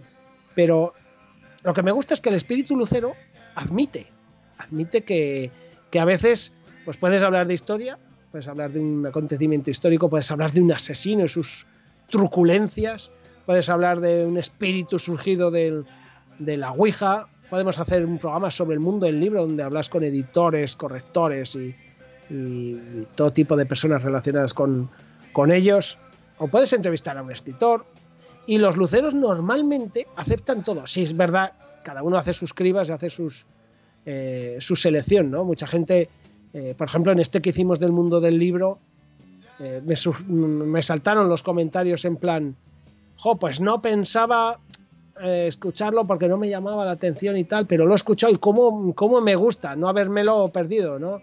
Cuánto me hubiese arrepentido. O el año pasado, creo que fue el año pasado, yo creo que fue el año pasado que hicimos el especial de Hombres G, ¿no? De las películas de Hombres G, que fue un poco. Porque hay un gran oyente que es Oscar, que es el, al que le decimos siempre que apunte las películas, que nos las pedía más de una vez. Y dije, bueno, Pablo, las tenemos que hacer aunque sea en plan coña. Y es como las hicimos, las hicimos en plan coña y con la música y tal, todo el rato animados, nos reímos muchísimo, tuvimos un gran ambiente, lo pasamos en grande y ese programa se descargó muy poquito en comparación con los demás. Y son los prejuicios de la gente. Yo lo dije más de una vez, tenéis los oyentes prejuicios. Veis que hablamos de hombres G, no queréis oírnos hablar de hombres G. Y, y se lo dije. Puede que Goyo fuese uno. Lo confieso, yo ¿A no me lo he bajado. pues, pues reconozco, o sea, que, que no eres, o sea, ya te digo que no es el único. Y cuando lo he dicho, haz el favor de bajarlo y lo escuchas, y luego cuando te hayas reído 57 veces ya me dirás que te lo has pasado bien. Porque es un programa para eso. Hay que olvidarse un poco del tema y decir, mira, me he juntado con Luis y Pablo y con los que van a estar allí, porque estuvieron varios, hubo Chris también muy maja, y, y me lo voy a pasar bien. Voy a echar las de ellos de los hombres G, porque algo sé. Alguna canción conozco, alguna chorrada mm, me suena. Sé que se llama David Summers el cantante, porque lo sabes, porque a la hora de verdad lo sabes. Y resulta que, mira, nos lo pasamos en grande, eh, nos reímos, cosa mala. Y encima contamos algún dato de los hombres G que es curioso, que no molesta. Por lo tanto, Jesús, a ti te lo recomiendo ahora. Para un rato que te apetezca reírte, póntelo, que te vas a reír. Bueno. Igual el tema no te gusta nada porque son los hombres G, pero te aseguro que Pablo y yo, y en, en ese programa estaba Oscar y estaba Chris, estábamos desatados.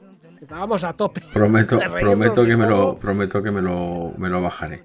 Además, Pues ya verás cómo te vas a además yo sobre los hombres G tengo una, una teoría que, que después te, si quieres, te cuento fuera de, fuera de antena. Que no Vale. quiero tener que ponerle el explícit aquí al, al episodio. ¿Vale? Vale. fuera de antena y, y creo que incluso en, en antena nos has dicho que no, no tienes no tienes tiempo para para escuchar podcast o bueno mejor dicho que, que has ido digamos perdiendo esa es- esa capacidad ese tiempo ¿no? de, de escuchar podcast pero hay alguno que aunque sea de vez en cuando sigas escuchando porque dices, bueno, es que mira, me río tanto o me gusta tanto o simplemente es de mi colega fulanito y este sí que hago el esfuerzo por, por intentar escucharlo, aunque no sea el día. Pues fíjate, no escucho podcast como tal, pero sí que es verdad que todas las noches me acuesto con podcast. Pero ¿qué ocurre? Que, que, bueno, pues, pues, pues ya, ya lo ves tú, ya lo saben los oyentes. Eh, grabo, escribo, no sé qué. Yo eh, cuando me dicen, ¿de dónde sacas tiempo? Digo, pues me quita un montón de sueño. Entonces yo me meto a la cama muy tarde y normalmente pues escucho 15, 20 minutos de algo y ya pues me duermo. Y eso que como me meta pronto, sí que me cuesta dormirme. eh, yo me tengo que meter en la cama de rengao para, para dormirme. Y, y- y bueno, pues sí, ahí escucho podcast, pero reconozco que, queridos amigos podcasters, que soy un clásico y, me gusta dormirme con viejas tertulias de las 4C, con programas de Milenio 3, con monográficos de La Rosa de los Vientos y, porque me han acompañado tanto tiempo a la hora de dormir, a la hora que, me dan, me dan, me dan una compañía que, que a lo mejor un programa nuevo, ojo, algún podcast nuevo de que a lo mejor te salta en Evox y, y te dicen, pues hemos hablado de, de esto, digo, anda, qué tema más curioso, ¿no? Pues entonces sí que a lo mejor pues me lo pongo mientras mientras hago, hago alguna comida, porque esos ratitos sí que me pongo unos ratitos de podcast. O sea, antes te he dicho que casi no escucho, pero es verdad que escucho muy poco. Podría escuchar dos podcasts enteros a la semana como mucho, pero en esos ratitos que a lo mejor estás haciendo la comida o, limpiando la casa o doblando la ropa, pues, pues esos ratitos siempre hay un rato de podcast ahí, ¿no? Lo que pasa es que estamos sumando 15, 20 minutos cada, cada ratito. Y por las noches siempre me suelo poner eh, podcasts viejos. Eh, cuando hay alguna película de estreno que he visto y de la que quiero saber algo más, que a veces me ocurre, ¿no? Sobre todo con estas últimas de que tienen que, mm, que ver tanto con los cómics, que están basadas en cómics, que si los Vengadores, que si Doctor Extraño, todas estas cosas, pues me suelo bajar a, a mis amigos del ODE, de la órbita de Endor, porque, porque aparte de que son amigos, los conozco a casi todos en persona, pues, pues, pues, hablan cosas que me enriquecen las películas. La verdad, entonces, bueno, yo no conozco la historia del Doctor Extraño, entonces pues, me ha gustado la película, pero quiero saber más ¿no? de su historia en los cómics, porque yo no he leído cómics de superhéroes nunca. Entonces, pues como mucho eso, pero por ejemplo, este año, fíjate que claro voy a ser, este año no he escuchado ni uno solo de la órbita de Endor. Ni uno, ni uno. Y mira que son amigos, ¿eh? Pero no he escuchado ni uno, ni uno. Y antes te lo he dicho, de Istocasi, se lo he dicho a Goyo, he escuchado muy pocos a lo largo de, de mi vida. Uno de los mejores podcasts sin ninguna duda, solo hay que ver lo que opina la gente y, y lo que hay detrás.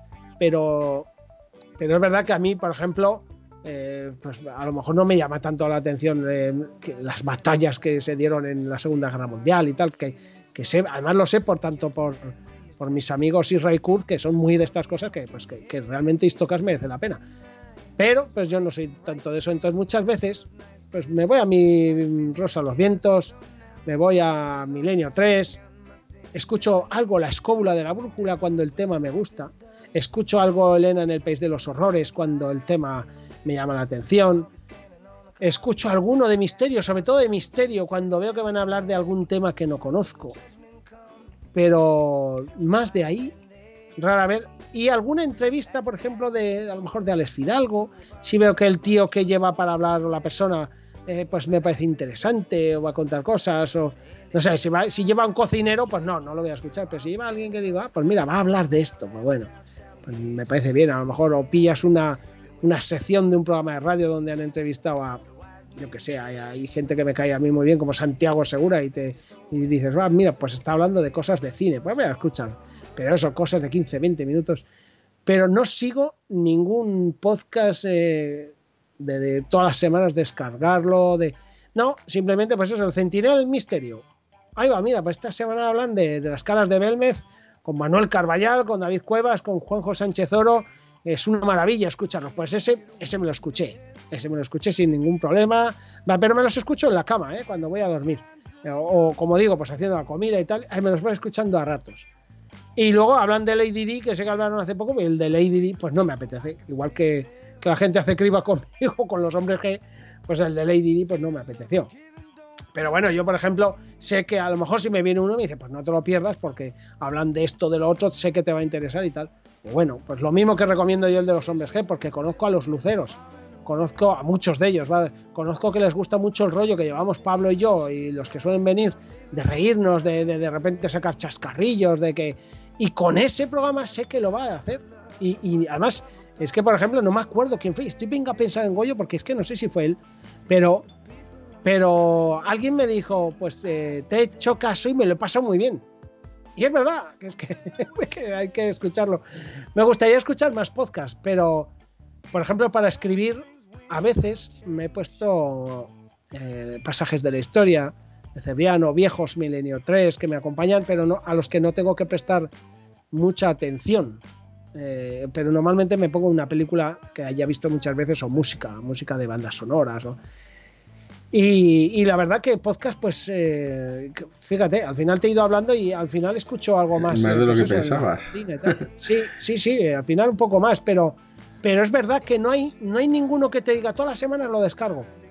No, eh, suele ser algo de tema. Es que, por ejemplo, me acuerdo ahora del de las caras de Belmez de, de. No hubiese escuchado nada de las caras de Belmez de a lo mejor otro programa, porque es un, programa- un tema que ya estás harto, ¿no?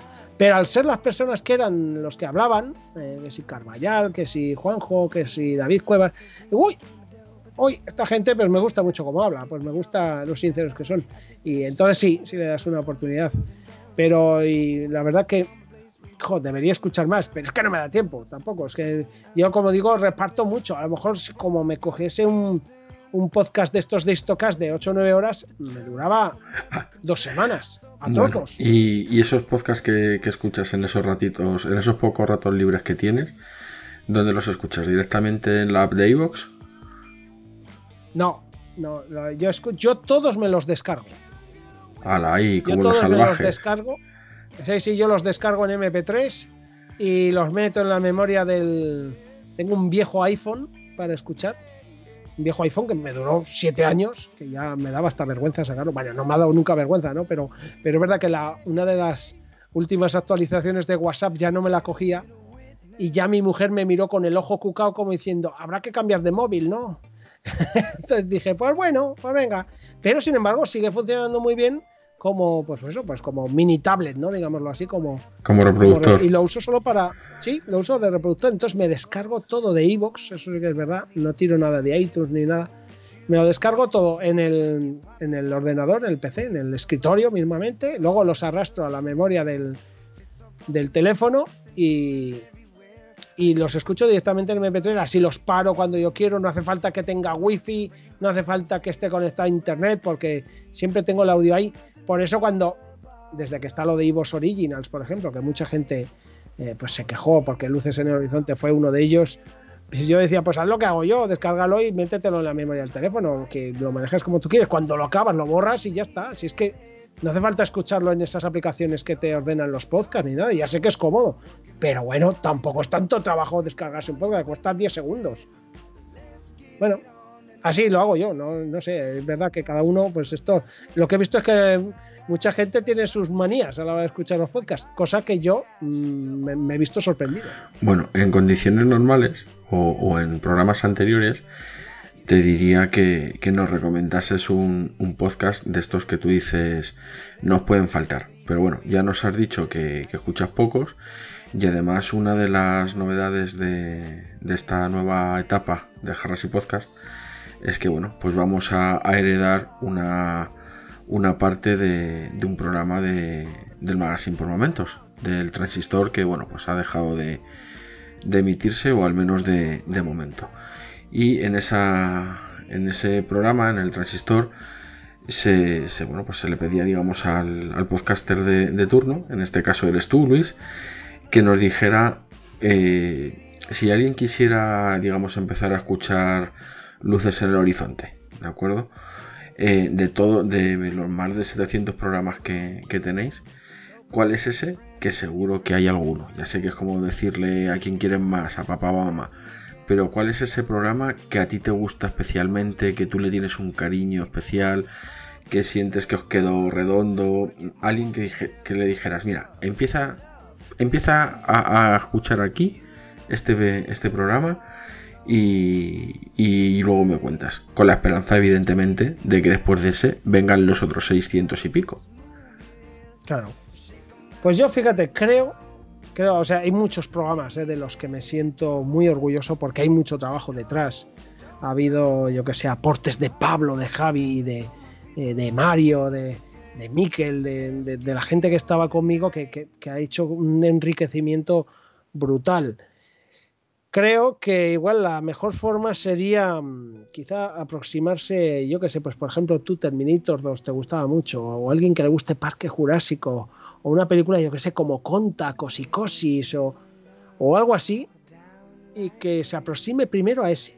que vea cómo tratamos la información, que vea un poco el rollo que tenemos.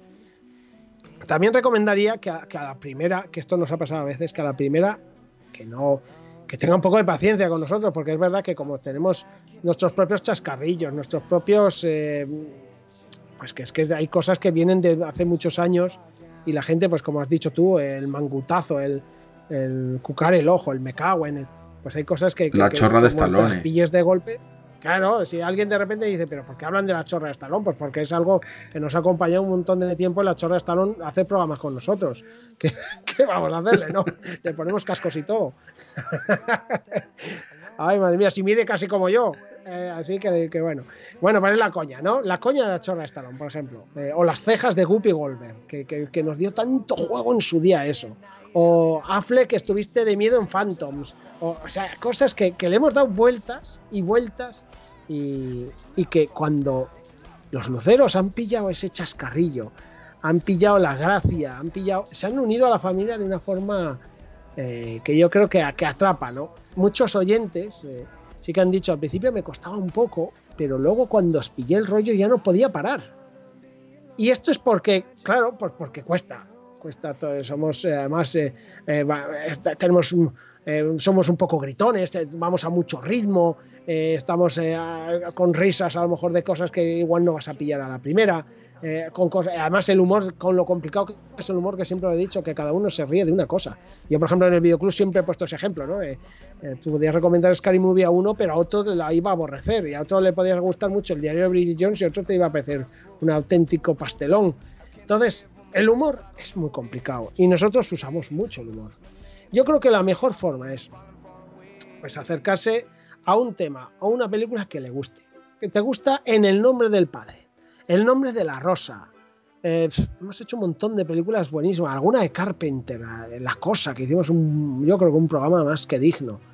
Eh, yo qué sé, eh, Drácula de Bram Stoker. Acércate a uno de esos primero. Y luego vete seleccionando. Vete seleccionando. Quizás sí puedes seleccionar desde la tercera temporada en adelante con temas que te interesen. Las dos primeras temporadas fueron más, más complicadas de llevar, no porque estaríamos en la otra eh, emisora, sino que es que ahí, por ejemplo, sí que tenía el cortapisas del, tiempo que, muchas veces a mí me amargaba. ¿no? Eh, Se nota mucho en los últimos programas que ya me lo pasé por el forro aquello y que me dio igual y ya me explayaba más con los temas y ya decía, pues que me- si me quieren echar, que me echen, ¿no? Eh, no me echaron, pero sobre todo no me echaron porque no escuchaban mi programa, que es lo triste, ¿no? Saber que no me escuchaban, ni siquiera los de la emisora. Y yo creo que es eso. Mm, ¿Te gusta Parque Jurásico? Es una película bastante aceptada. Pues vete a nuestro programa, verás que tratamos la película con muchísimo cariño, porque nosotros la amamos también. Y a su vez, verás que si nos tenemos que reír de un dinosaurio, nos reiremos. Que van a salir datos, datos reales sobre cosas de, de producción de la película, sobre los dinosaurios, sobre... Recuerdo una charla fascinante entre Octavio y Mario en aquel programa en el que los dos eh, empezaron a discutir sobre las... eh, discutir, pero hablando, vamos, de, de- de- las razas, de, de- los tipos de dinosaurios, y era una... Escuchar, porque los dos son unos auténticos eh, expertos, y era una maravilla. Y luego, pues si, si te va pillando el rollo, si te gusta cómo hablo, si te gusta un poquito, ah, irás viendo que, que luego yo los, los programas, según el tipo de tema, los enfoco de otra manera. Si estoy hablando de misterio, de historia o de asesinos y tal, procuro, procuro estar de otra forma. Eh, estoy menos eh, chistoso, menos alterado, intento eh, ser más comunicativo, siempre intento que el espíritu de Cebrián me revolote por encima, aunque sea para ver si me pillo algo de, de lo que era grandioso en su comunicación. Y, y procuro por lo menos tener esa, esa cercanía. Claro, yo vuelvo a decirlo, somos muy peculiares, somos eh, muy únicos. O sea, puedes hablar de las películas mismas que han hablado todo el mundo, pero nosotros lo hacemos a nuestro rollo, como lo hace todo el mundo. Entonces, el rollo hay que pillarlo, hay que, hay que comprenderlo después de que has escuchado unos pocos programas. A veces tienes que, que ceder un poco, ¿no? Eh, ¿no? No a la primera que veas que hay un chiste que no te encaja decir, joder, pues que, que, que, sosos son o que, que poca gracia, tal. No, danos una oportunidad que a lo mejor va a resultar que en el segundo chiste vas a decir, anda, pues este ha tenido gracia. O vas a empezar el rollo, va- vas a ver cómo a veces les echo la falsa bronca a mis compañeros, ¿no? Que, que- que es que pues es como el papel ahí de, de- de cascarrabias que hago a veces. O, o Pablo que de repente suelta una, una coña que dices, ¿pero de dónde sale esto? Y te partes de risa, ¿no? O, o Javi que, que tiene esa brutal sinceridad muchas veces sobre sí mismo que, que te descoloca. Eh, que- o que, pues eso, que se mete en los famosos jardines, que es capaz de, de de repente decir algo feo de Eduardo Noriega y te quedas como diciendo, pero ¿por qué le has soltado ese mangutazo a Eduardo? A Eduardo Noriega. Esa- ese, ese, eso es. y entonces, pues claro, de repente, pues eh, es el rollo lucero. Es un rollo que yo lo digo, si alguien está escuchando esto y no, no nos ha escuchado nunca, que seguramente será mucha gente, eh, pues eh, que nos tiene que dar unos programas de oportunidad. Yo creo que si nos dejas entrar en tu casa, eh, vas a estar muy cómodo con nosotros dentro. Vas a estar, vas a estar bien porque, porque la verdad que, es, que, somos unos locuelos y, y lo único que queremos es comunicar y pasárnoslo bien. Además de una forma yo creo que cercana y amigable. No, no intentamos ser muy, no sé, el típico profesor ahí de- que te enseña una lección y, y se pone todo, todo serio y tal. No, eh, no, no. Intentamos un poco eso, eh, el, el ser ese libro que, que te da aventuras, que te da risa, que te, que te lo pasas en grande en formato podcast y, y bueno, pues, pues al final, fíjate si me enrollo, madre mía, si es que esto no puede ser Jesús. Invitas a cada persona a tu programa que es que no puede Ya, ser. ya, pero es lo que hay, de eso se, de eso se trata. Y a mí el que, el que el invitado esté hablando tranquilamente y demás, pues oye, yo también pienso que es porque está a gusto. Entonces, yo ahí le dejo tranquilamente, porque al fin y al cabo, ya te lo he dicho, se trata más de, de vosotros que, que de nosotros. Lo único que con todo esto has hecho como un buen político, te has escaqueado, no me has dicho ninguno, así que bueno, yo pondré, buscaré probablemente... Bueno, sí, que, que elijan, que elijan el de una les Claro, gusta. pero sí. el problema es que yo tengo que poner un corte, ¿vale? Quiero poner. Ah, Entonces Vale, voy a. vale, venga, a ver, O, déjame. o me dices un- tú o elijo yo, pero. Sí, dame a ver. eh, pues yo, por ejemplo, mm, eh, podríamos decir, eh, mira, la temporada pasada hicimos el de mm, el del Silencio de los Corderos, por ejemplo, que es una película bastante conocida. bueno. Ahí estuvimos algún rato muy bueno, estuvimos muy bien, este es muy recomendable. O el de Psicosis de la temporada pasada, que estuvimos seis horas y media hablando de Psicosis. Ahí tienes un par de cortes buenos. Y si no, pues alguno pues de basado en hechos reales que te guste, como el de Spotlight, que me parece un programón, aunque esté mal que lo diga yo, porque lo hicimos nosotros, pero nos quedó realmente bien, sobre todo por las aportaciones de Javi, que son fantásticas. Así que mira, uno de estos tres mismo, y yo, creo que están bien. Bueno, pues entonces escogeremos uno de esos tres para que los oyentes puedan eh, empezar a oírlo. Un 10-15 minutitos, y después directamente dejaremos el enlace en las notas del, programa para que directamente corran a, vuestro canal de iVoox, se lo descarguen y de ahí se suscriban y empiecen a, recibir cada uno de esas pequeñas joyitas que, que nos regaláis los, los domingos. Oye Luis, ¿te puedo hacer una, una pregunta? ¿Puedo intentar sacarte algo? Dale, a ver, yo te responderé si puedo. O, o si quieres. Tú- tú me- Claro, sí, sí. claro. Oye, a- a- adelántanos algún programa de la temporada que viene. Alguno que digas ahí, que digas, pues mira, vamos a hacer esto. Ah, ¿Puedes? Vale. Sí, alguno te puedo decir. Mira, vamos a hacer seguro, yo creo casi, casi convencido que vamos a hacer Superman. La de La primera. Christopher Reeve de Richard Donner, eso es, la del 78. Casi seguro que vamos a hacer esa. Lo digo casi seguro porque a veces he tenido películas seguras que se han ido posponiendo, posponiendo, posponiendo y al final se caen. Por eso, o sea, no hay ninguno que esté 100% seguro, ¿sabes? Tengo cuatro o cinco en mente que quiero hacer tengo en mente hacer también, mira, vamos a hacer enseguida, esta semana o, en los próximos días, vaya, vamos a hacer testigo de cargo, con que antes he dicho con, con el coronel Kurz y con Javier Iborra, los tres ahí mano a mano, hablando de testigo cargo, la magnífica película de Billy Wilder con, con ese libro de Agatha Christie en el fondo. Y luego hay muchas películas que quiero que quiero que lleguen, pero es verdad que no he decidido nada, así que hay unas cuantas que, que tengo ahí con el ojo cucao encima, ¿no? Pues como eh, Fuga de Alcatraz. Eh, eh, fíjate, es que son eh, todavía a mí me quedan para muchísimas temporadas. Quiero hacer, queremos hacer otra de Carpenter. Lo que pasa que pues estamos dudando de si hacer golpe en la pequeña China o meternos ya con Plisken. Haremos seguro otra de Hitchcock, que seguramente será Vértigo. Haremos, mm, pues, pues algún, no sé, pues quiero hacer alguna de Paul Newman para que venga Mikkel y se enruche vivo, porque Paul Newman pues le, le encanta. Quiero hacer también El Gran Dictador de Charles Chaplin, que me parece una película que, que- tiene tantísimo detrás, que, que se le puede sacar ahí, bueno, muchísima chicha, ¿no?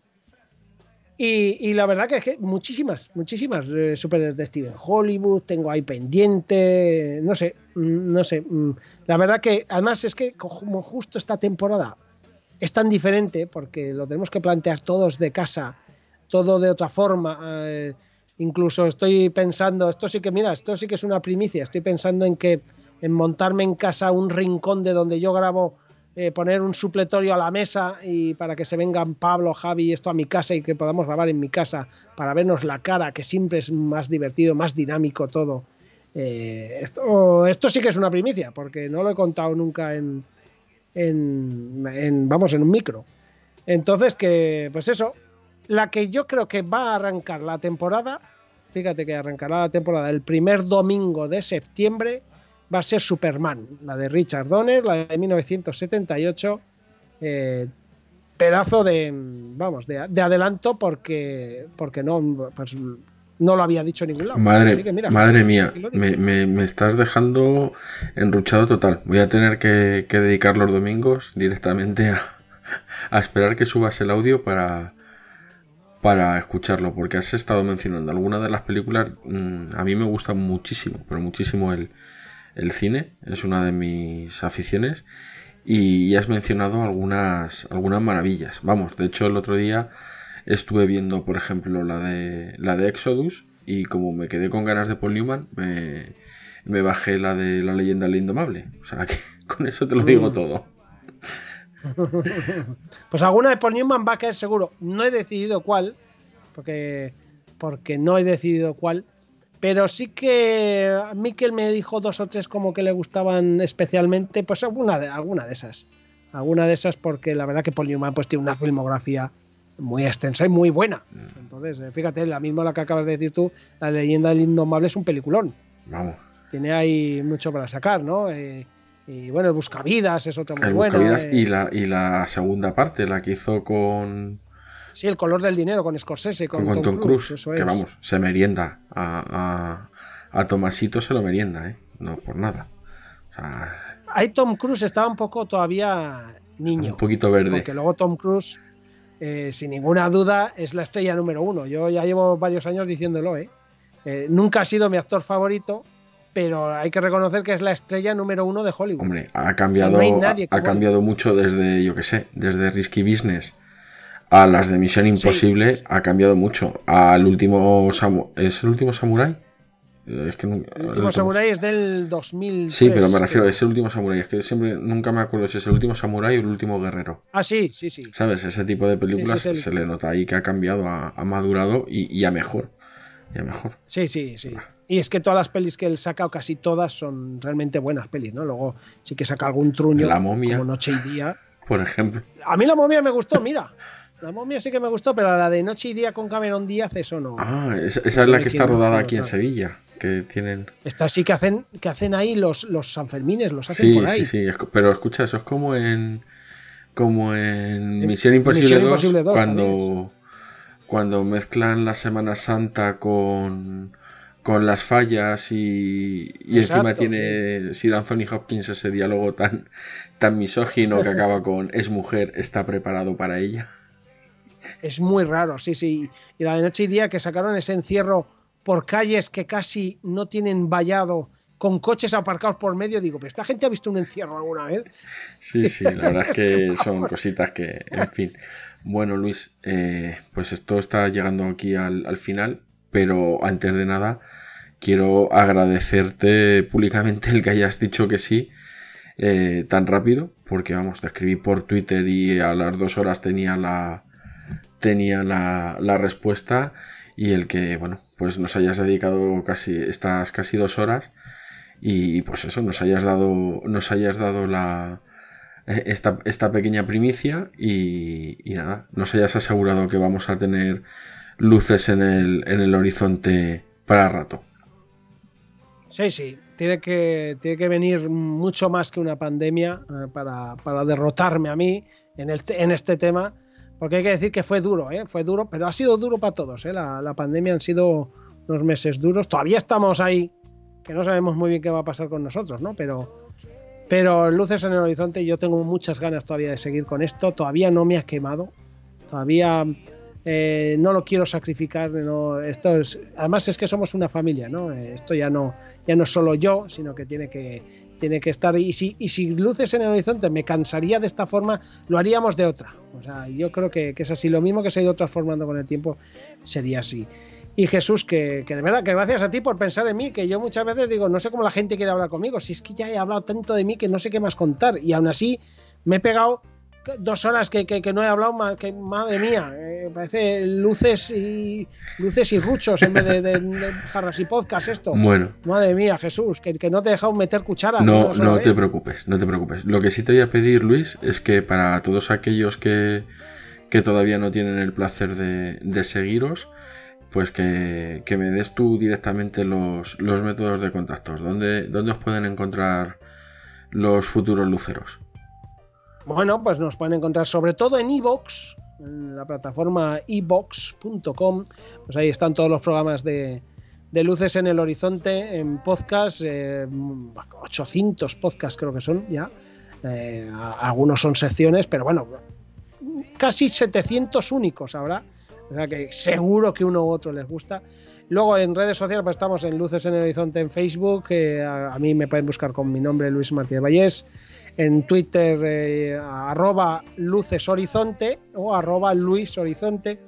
Y si nos quieren mandar un email, pues luces en el horizonte, todo junto, arroba gmail.com. Y ya está. Bueno, Luis, pues nada, yo ahora voy a dejar. Eh, voy, a, voy a dejar un, un fragmento de, de, uno de los programas que hemos hablado, con tu permiso, ¿de acuerdo?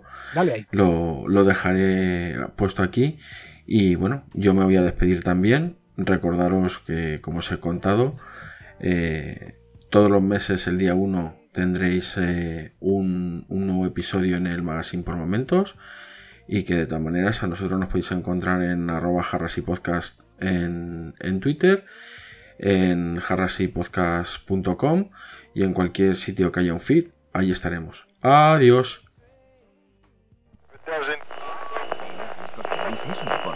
Puede que sea cínico, pero es la puta verdad.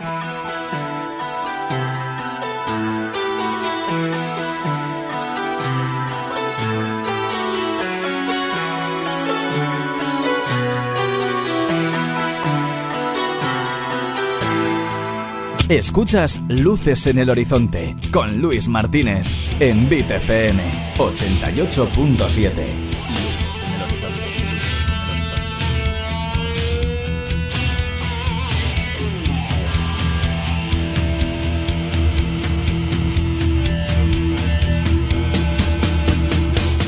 Buenas noches y bienvenidos a Luces en el Horizonte. Estamos a 19 de enero de este 2020. Ha llegado el programa 21. Y estás en BitFM en el 88.7 bitfm.es. Y seguramente has descargado esto en nuestro canal de Evox, donde tienes un montón de programas de todo tipo, de, con un montón de películas que hemos hablado, analizado, un montón de, escritores, de gente que ha venido a charlar, de, la verdad que todo un tesoro tenemos ahí y puedes aprovecharte de él. Vete a nuestro canal de Evox y disfruta, disfruta. ¡Vamos allá!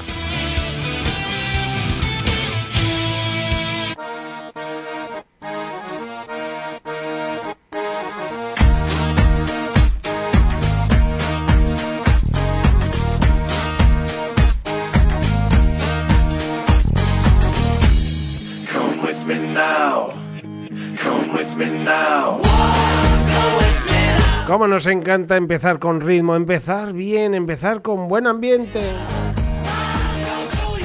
Sí, señor. Hoy va a ser un programa muy especial de una película muy perseguida por nosotros. Queríamos hacerle un programa a la altura y bueno, pues ahora que ya estamos haciendo constantemente los programas eh, pues especiales de películas que mm, son en exclusiva, pues ha llegado el momento de que le demos su buen merecido a El silencio de los corderos, una de las grandes películas de suspense, de grandes thrillers de la historia del cine, sin ninguna duda. La última ganadora de los cinco grandes en los Oscars. Fijaos, desde el año 91 no gana ninguno. Ninguna de las películas ganadoras ha ganado los cinco grandes. En fin, que una gran película que incluso hoy en día, casi 30 años después, sigue teniendo bueno, una fuerza y un impacto impresionante. Silencio en los corderos.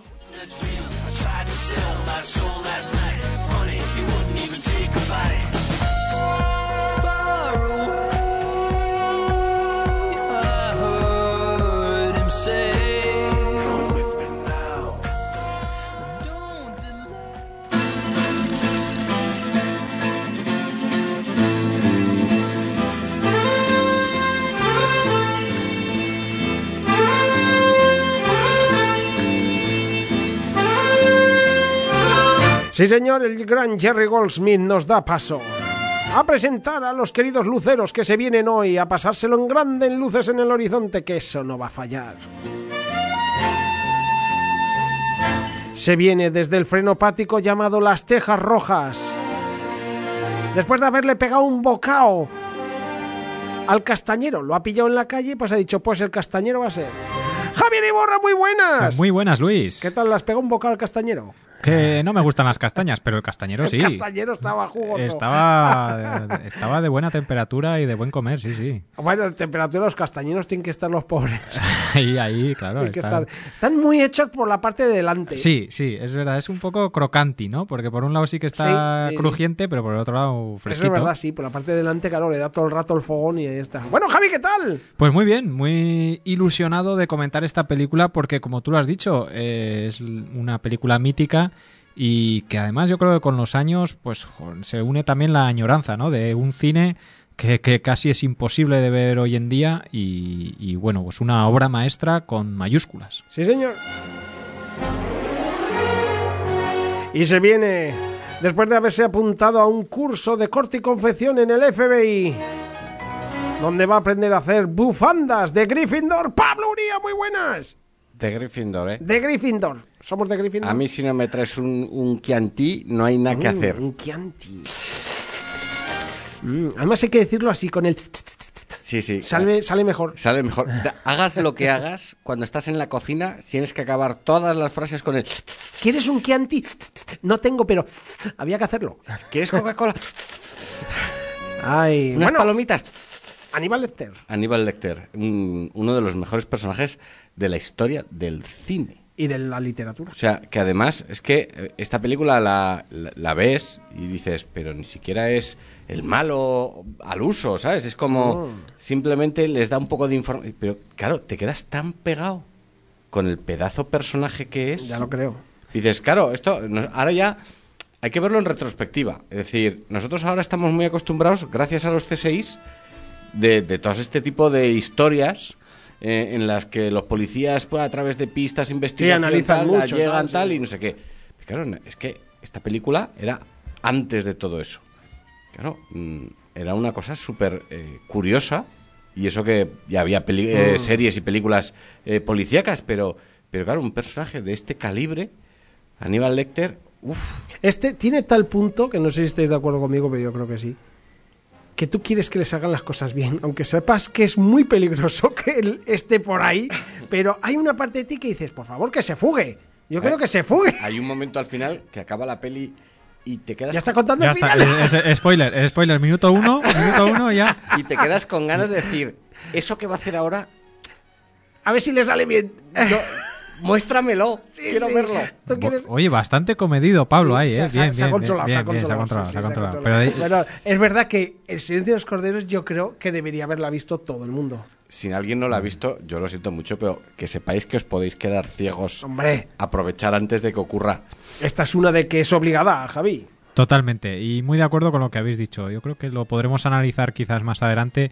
Como esta película es, es mm, lo contrario, por ejemplo, a los bestsellers de Ken Follett o de, bueno, un poco lo- la moda de los bestsellers ahora, de ahora, en las que la acción transcurre porque pasan muchas cosas. Porque ahora les va bien, ahora les va mal, ahora les va bien, ahora les va mal, ahora se muere este, ahora se muere el otro, ahora se muere. O sea, y ocurren muchas cosas. Aquí no. Aquí la historia es muy sencillita. Si os lo, si lo pensáis, y lo, no quiero hacer un spoiler, luego lo recordamos Aquí lo al fuerte final. son los diálogos y las aquí, lo, charlas. aquí lo fuerte son los personajes. Sí, y sí, hay un personaje, hay un personaje que es que es, es más grande, es de estos que llaman en Inglaterra larger than life. O sea, es un personaje, es eh, que sea este Aníbal Lecter, que claro, ha pasado ya al imaginario de, de- Mm. colectivo de todo el mundo. Y claro, en realidad tú el argumento, luego lo veremos, pues no es demasiado complicado ni tiene demasiadas aristas, pero te atrae como, como una abeja a la, a la, a la miel. Y, eso yo creo que, bueno, habría que reivindicarlo, ¿no? Que muchas veces, pues bueno, pues el- los artesanos de los bestsellers ahora pues se dedican un poco a, a generar montañas rusas un poco irrelevantes y aquí lo que vamos a tener es otra cosa de una calidad totalmente diferente. Pues sí, tienes razón Javi, y es verdad, nos vamos a meter en una película fascinante, no en todo aquel producto cinematográfico y televisivo que trate la figura de Aníbal Lecter, que hay mucho, habría muchas películas, eh, no nos recordemos, estaba Manhunter, la película que aquí se llama Hunter de, de ahí con William Peterson, bueno, luego lo hablaremos. Luego vino Aníbal en el, en el año 2001, si no me equivoco. Luego vino Aníbal, el origen del mal. Luego ha venido una serie de tres temporadas. Pero no, nos vamos a centrar en el silencio de los corderos, que es de donde verdad cogió enjundia, donde cogió esa base tan fuerte, un personajazo como es Aníbal Lecter, sí señor. Y bueno, yo quiero, antes de nada, y lo voy a hacer así, porque es verdad que lo merece, voy a dedicarle el programa a mi mujer, a mi santa esposa que me aguanta muchísimo todo lo que hago, porque es su película favorita. Y por fin he traído su película favorita al programa y ya era hora. Me- es de una Ocho las- años, ¿eh? Te ha costado un me ha costado- poquito. Es verdad que ya trajimos a Aníbal. contigo después de ocho años, ¿eh? Acuérdate que trajimos a- para hablar de las pelis de Aníbal al principio, principio de que hicimos, hacíamos aquellos programas eh, a, a trocitos. Pero mm, es una de las primeras preguntas que le hice. Bueno, se la suelo hacer a casi todo el mundo. ¿Cuál es tu peli favorita? Y depende, depende, ¿me entrarás bien o no? Claro, depende, Javi. Javi nos ha dicho alguna vez cuál es su peli favorita, Javi. Pues es que ahora mismo no sabía ni decirte yo, pero bueno. La puerta se abre desde dentro, se Eh, cierra desde ¿El hombre que pudo reinar? Esta, no, no, no. Esta, es, esta es- como película me parece mucho mejor. No, sin- sinceramente, esta es una de, de mis tres, cuatro películas favoritas. Sería, sería la que vamos a comentar hoy, sin duda. ¿Y no has visto Seven? Sí, sí, sí. Se ven, ah, leí el libro. Ah, leí el libro. eso. Verla no, pero he leído el libro Pues, y. por favor, Javi, tienes que ponértela de deberes, Seven. Si te gusta el silencio de los corderos. Sí, pero ya me, Estamos hablando del mismo tipo de thriller, ¿eh? sí, ya me leí el libro y ya no, no Hombre, sé. las ya- sorpresas igual ya, no las claro, ya no es lo mismo, ¿no? A mí me- Pero me gusta más esta que Seven, ¿eh? A mí, a mí igual un poquito más está también. Creo Pero que- Seven me gusta muchísimo. No digo lo contrario. Creo que conforme, o sea, creo que en, en relación a lo que he dicho antes, a la sencillez de la historia, creo que esta es muchísimo más apabullante el, el- el- la fuerza de los diálogos y la sencillez de la historia respecto del libro, que ya digo que no me vi la- no he visto la película, claro, pero analizándolo de un modo de cómo está narrado, por así decir, eh, aquí, aquí se potencia mucho más el personaje de Aníbal Lecter, cosa que en, en- en el libro, por lo menos de Seven, pues sí que había pues una investigación más al uso, más, Mm. más paso a paso, ¿no? Aquí hay cortes, vamos a escuchar cortes muy largos que ya digo yo que no se hacen largos y es por lo bueno de lo que vamos a escuchar. Si es verdad y estáis en Luces en el Horizonte con Luis Martínez Vallés, que ya sabéis que como siempre está aquí a los mandos de este tren llamado Luces en el Horizonte. Vamos allá. eh, primero viene Ruby Road, que últimamente está siendo nuestro patrocinador de anuncios. ¡Anuncios! ¡Anuncios! Pausa de 30 segundos.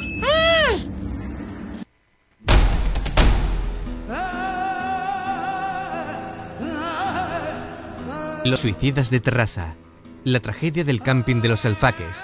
Los últimos maquis urbanos. El vaquilla. El caso del aceite de colza. El lute. El crimen de Cuenca. El caso Almería. El asalto al Banco Central. Luis Martínez Vallés se adentra entre los pliegues de la crónica negra de España para desmenuzar los crímenes y los sucesos más cruentos y conmovedores de nuestra historia, dejando al descubierto sus secretos más oscuros y revelando la verdadera naturaleza de sus protagonistas. Prólogo de Jesús Callejo y textos inéditos de Santiago Camacho, Javier Pérez Campos, Elena Merino, Manuel Carballal, Fernando Rueda y muchos más.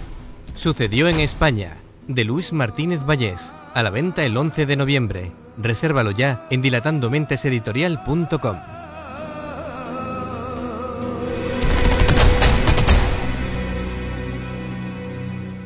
Luces en el horizonte con Luis Martínez. Go with me now.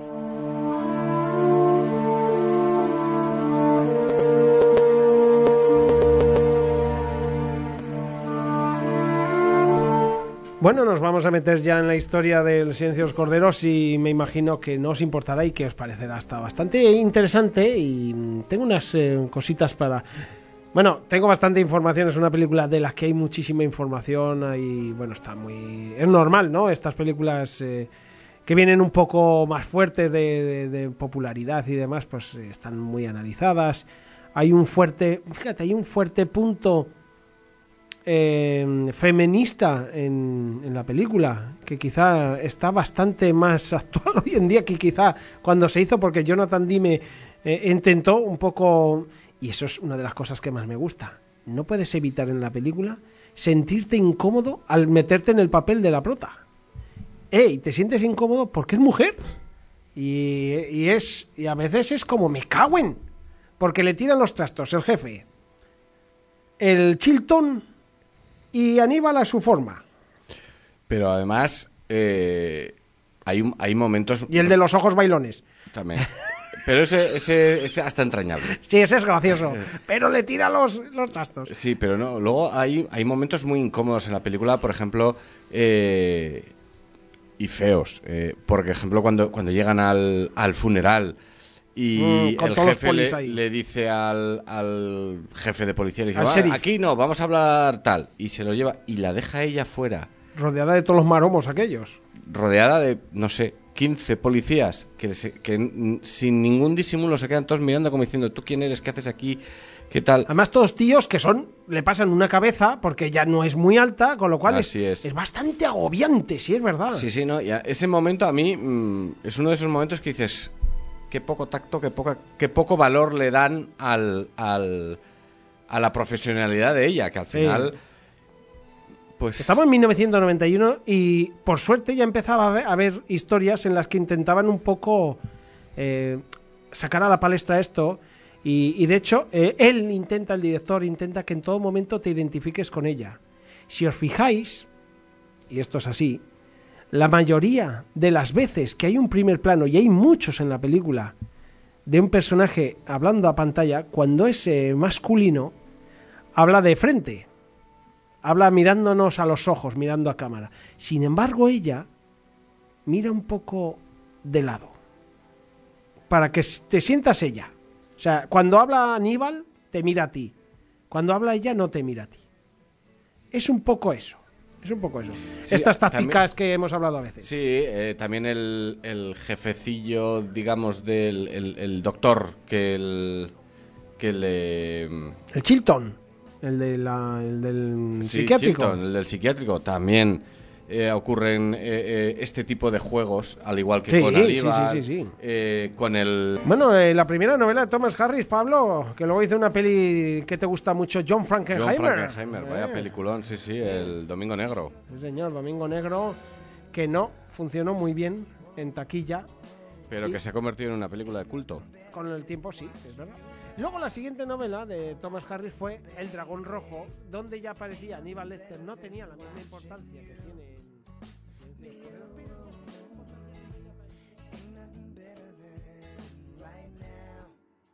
Si te gusta este programa y lo escuchas desde la plataforma o la aplicación de iVoox, te pedimos que le des al botón me gusta que acompaña este audio.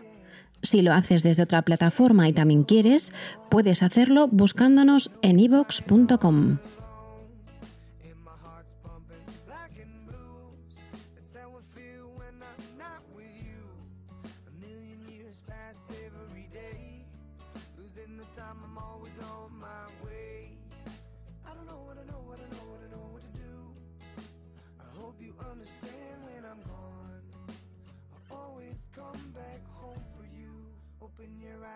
a brand new dawn.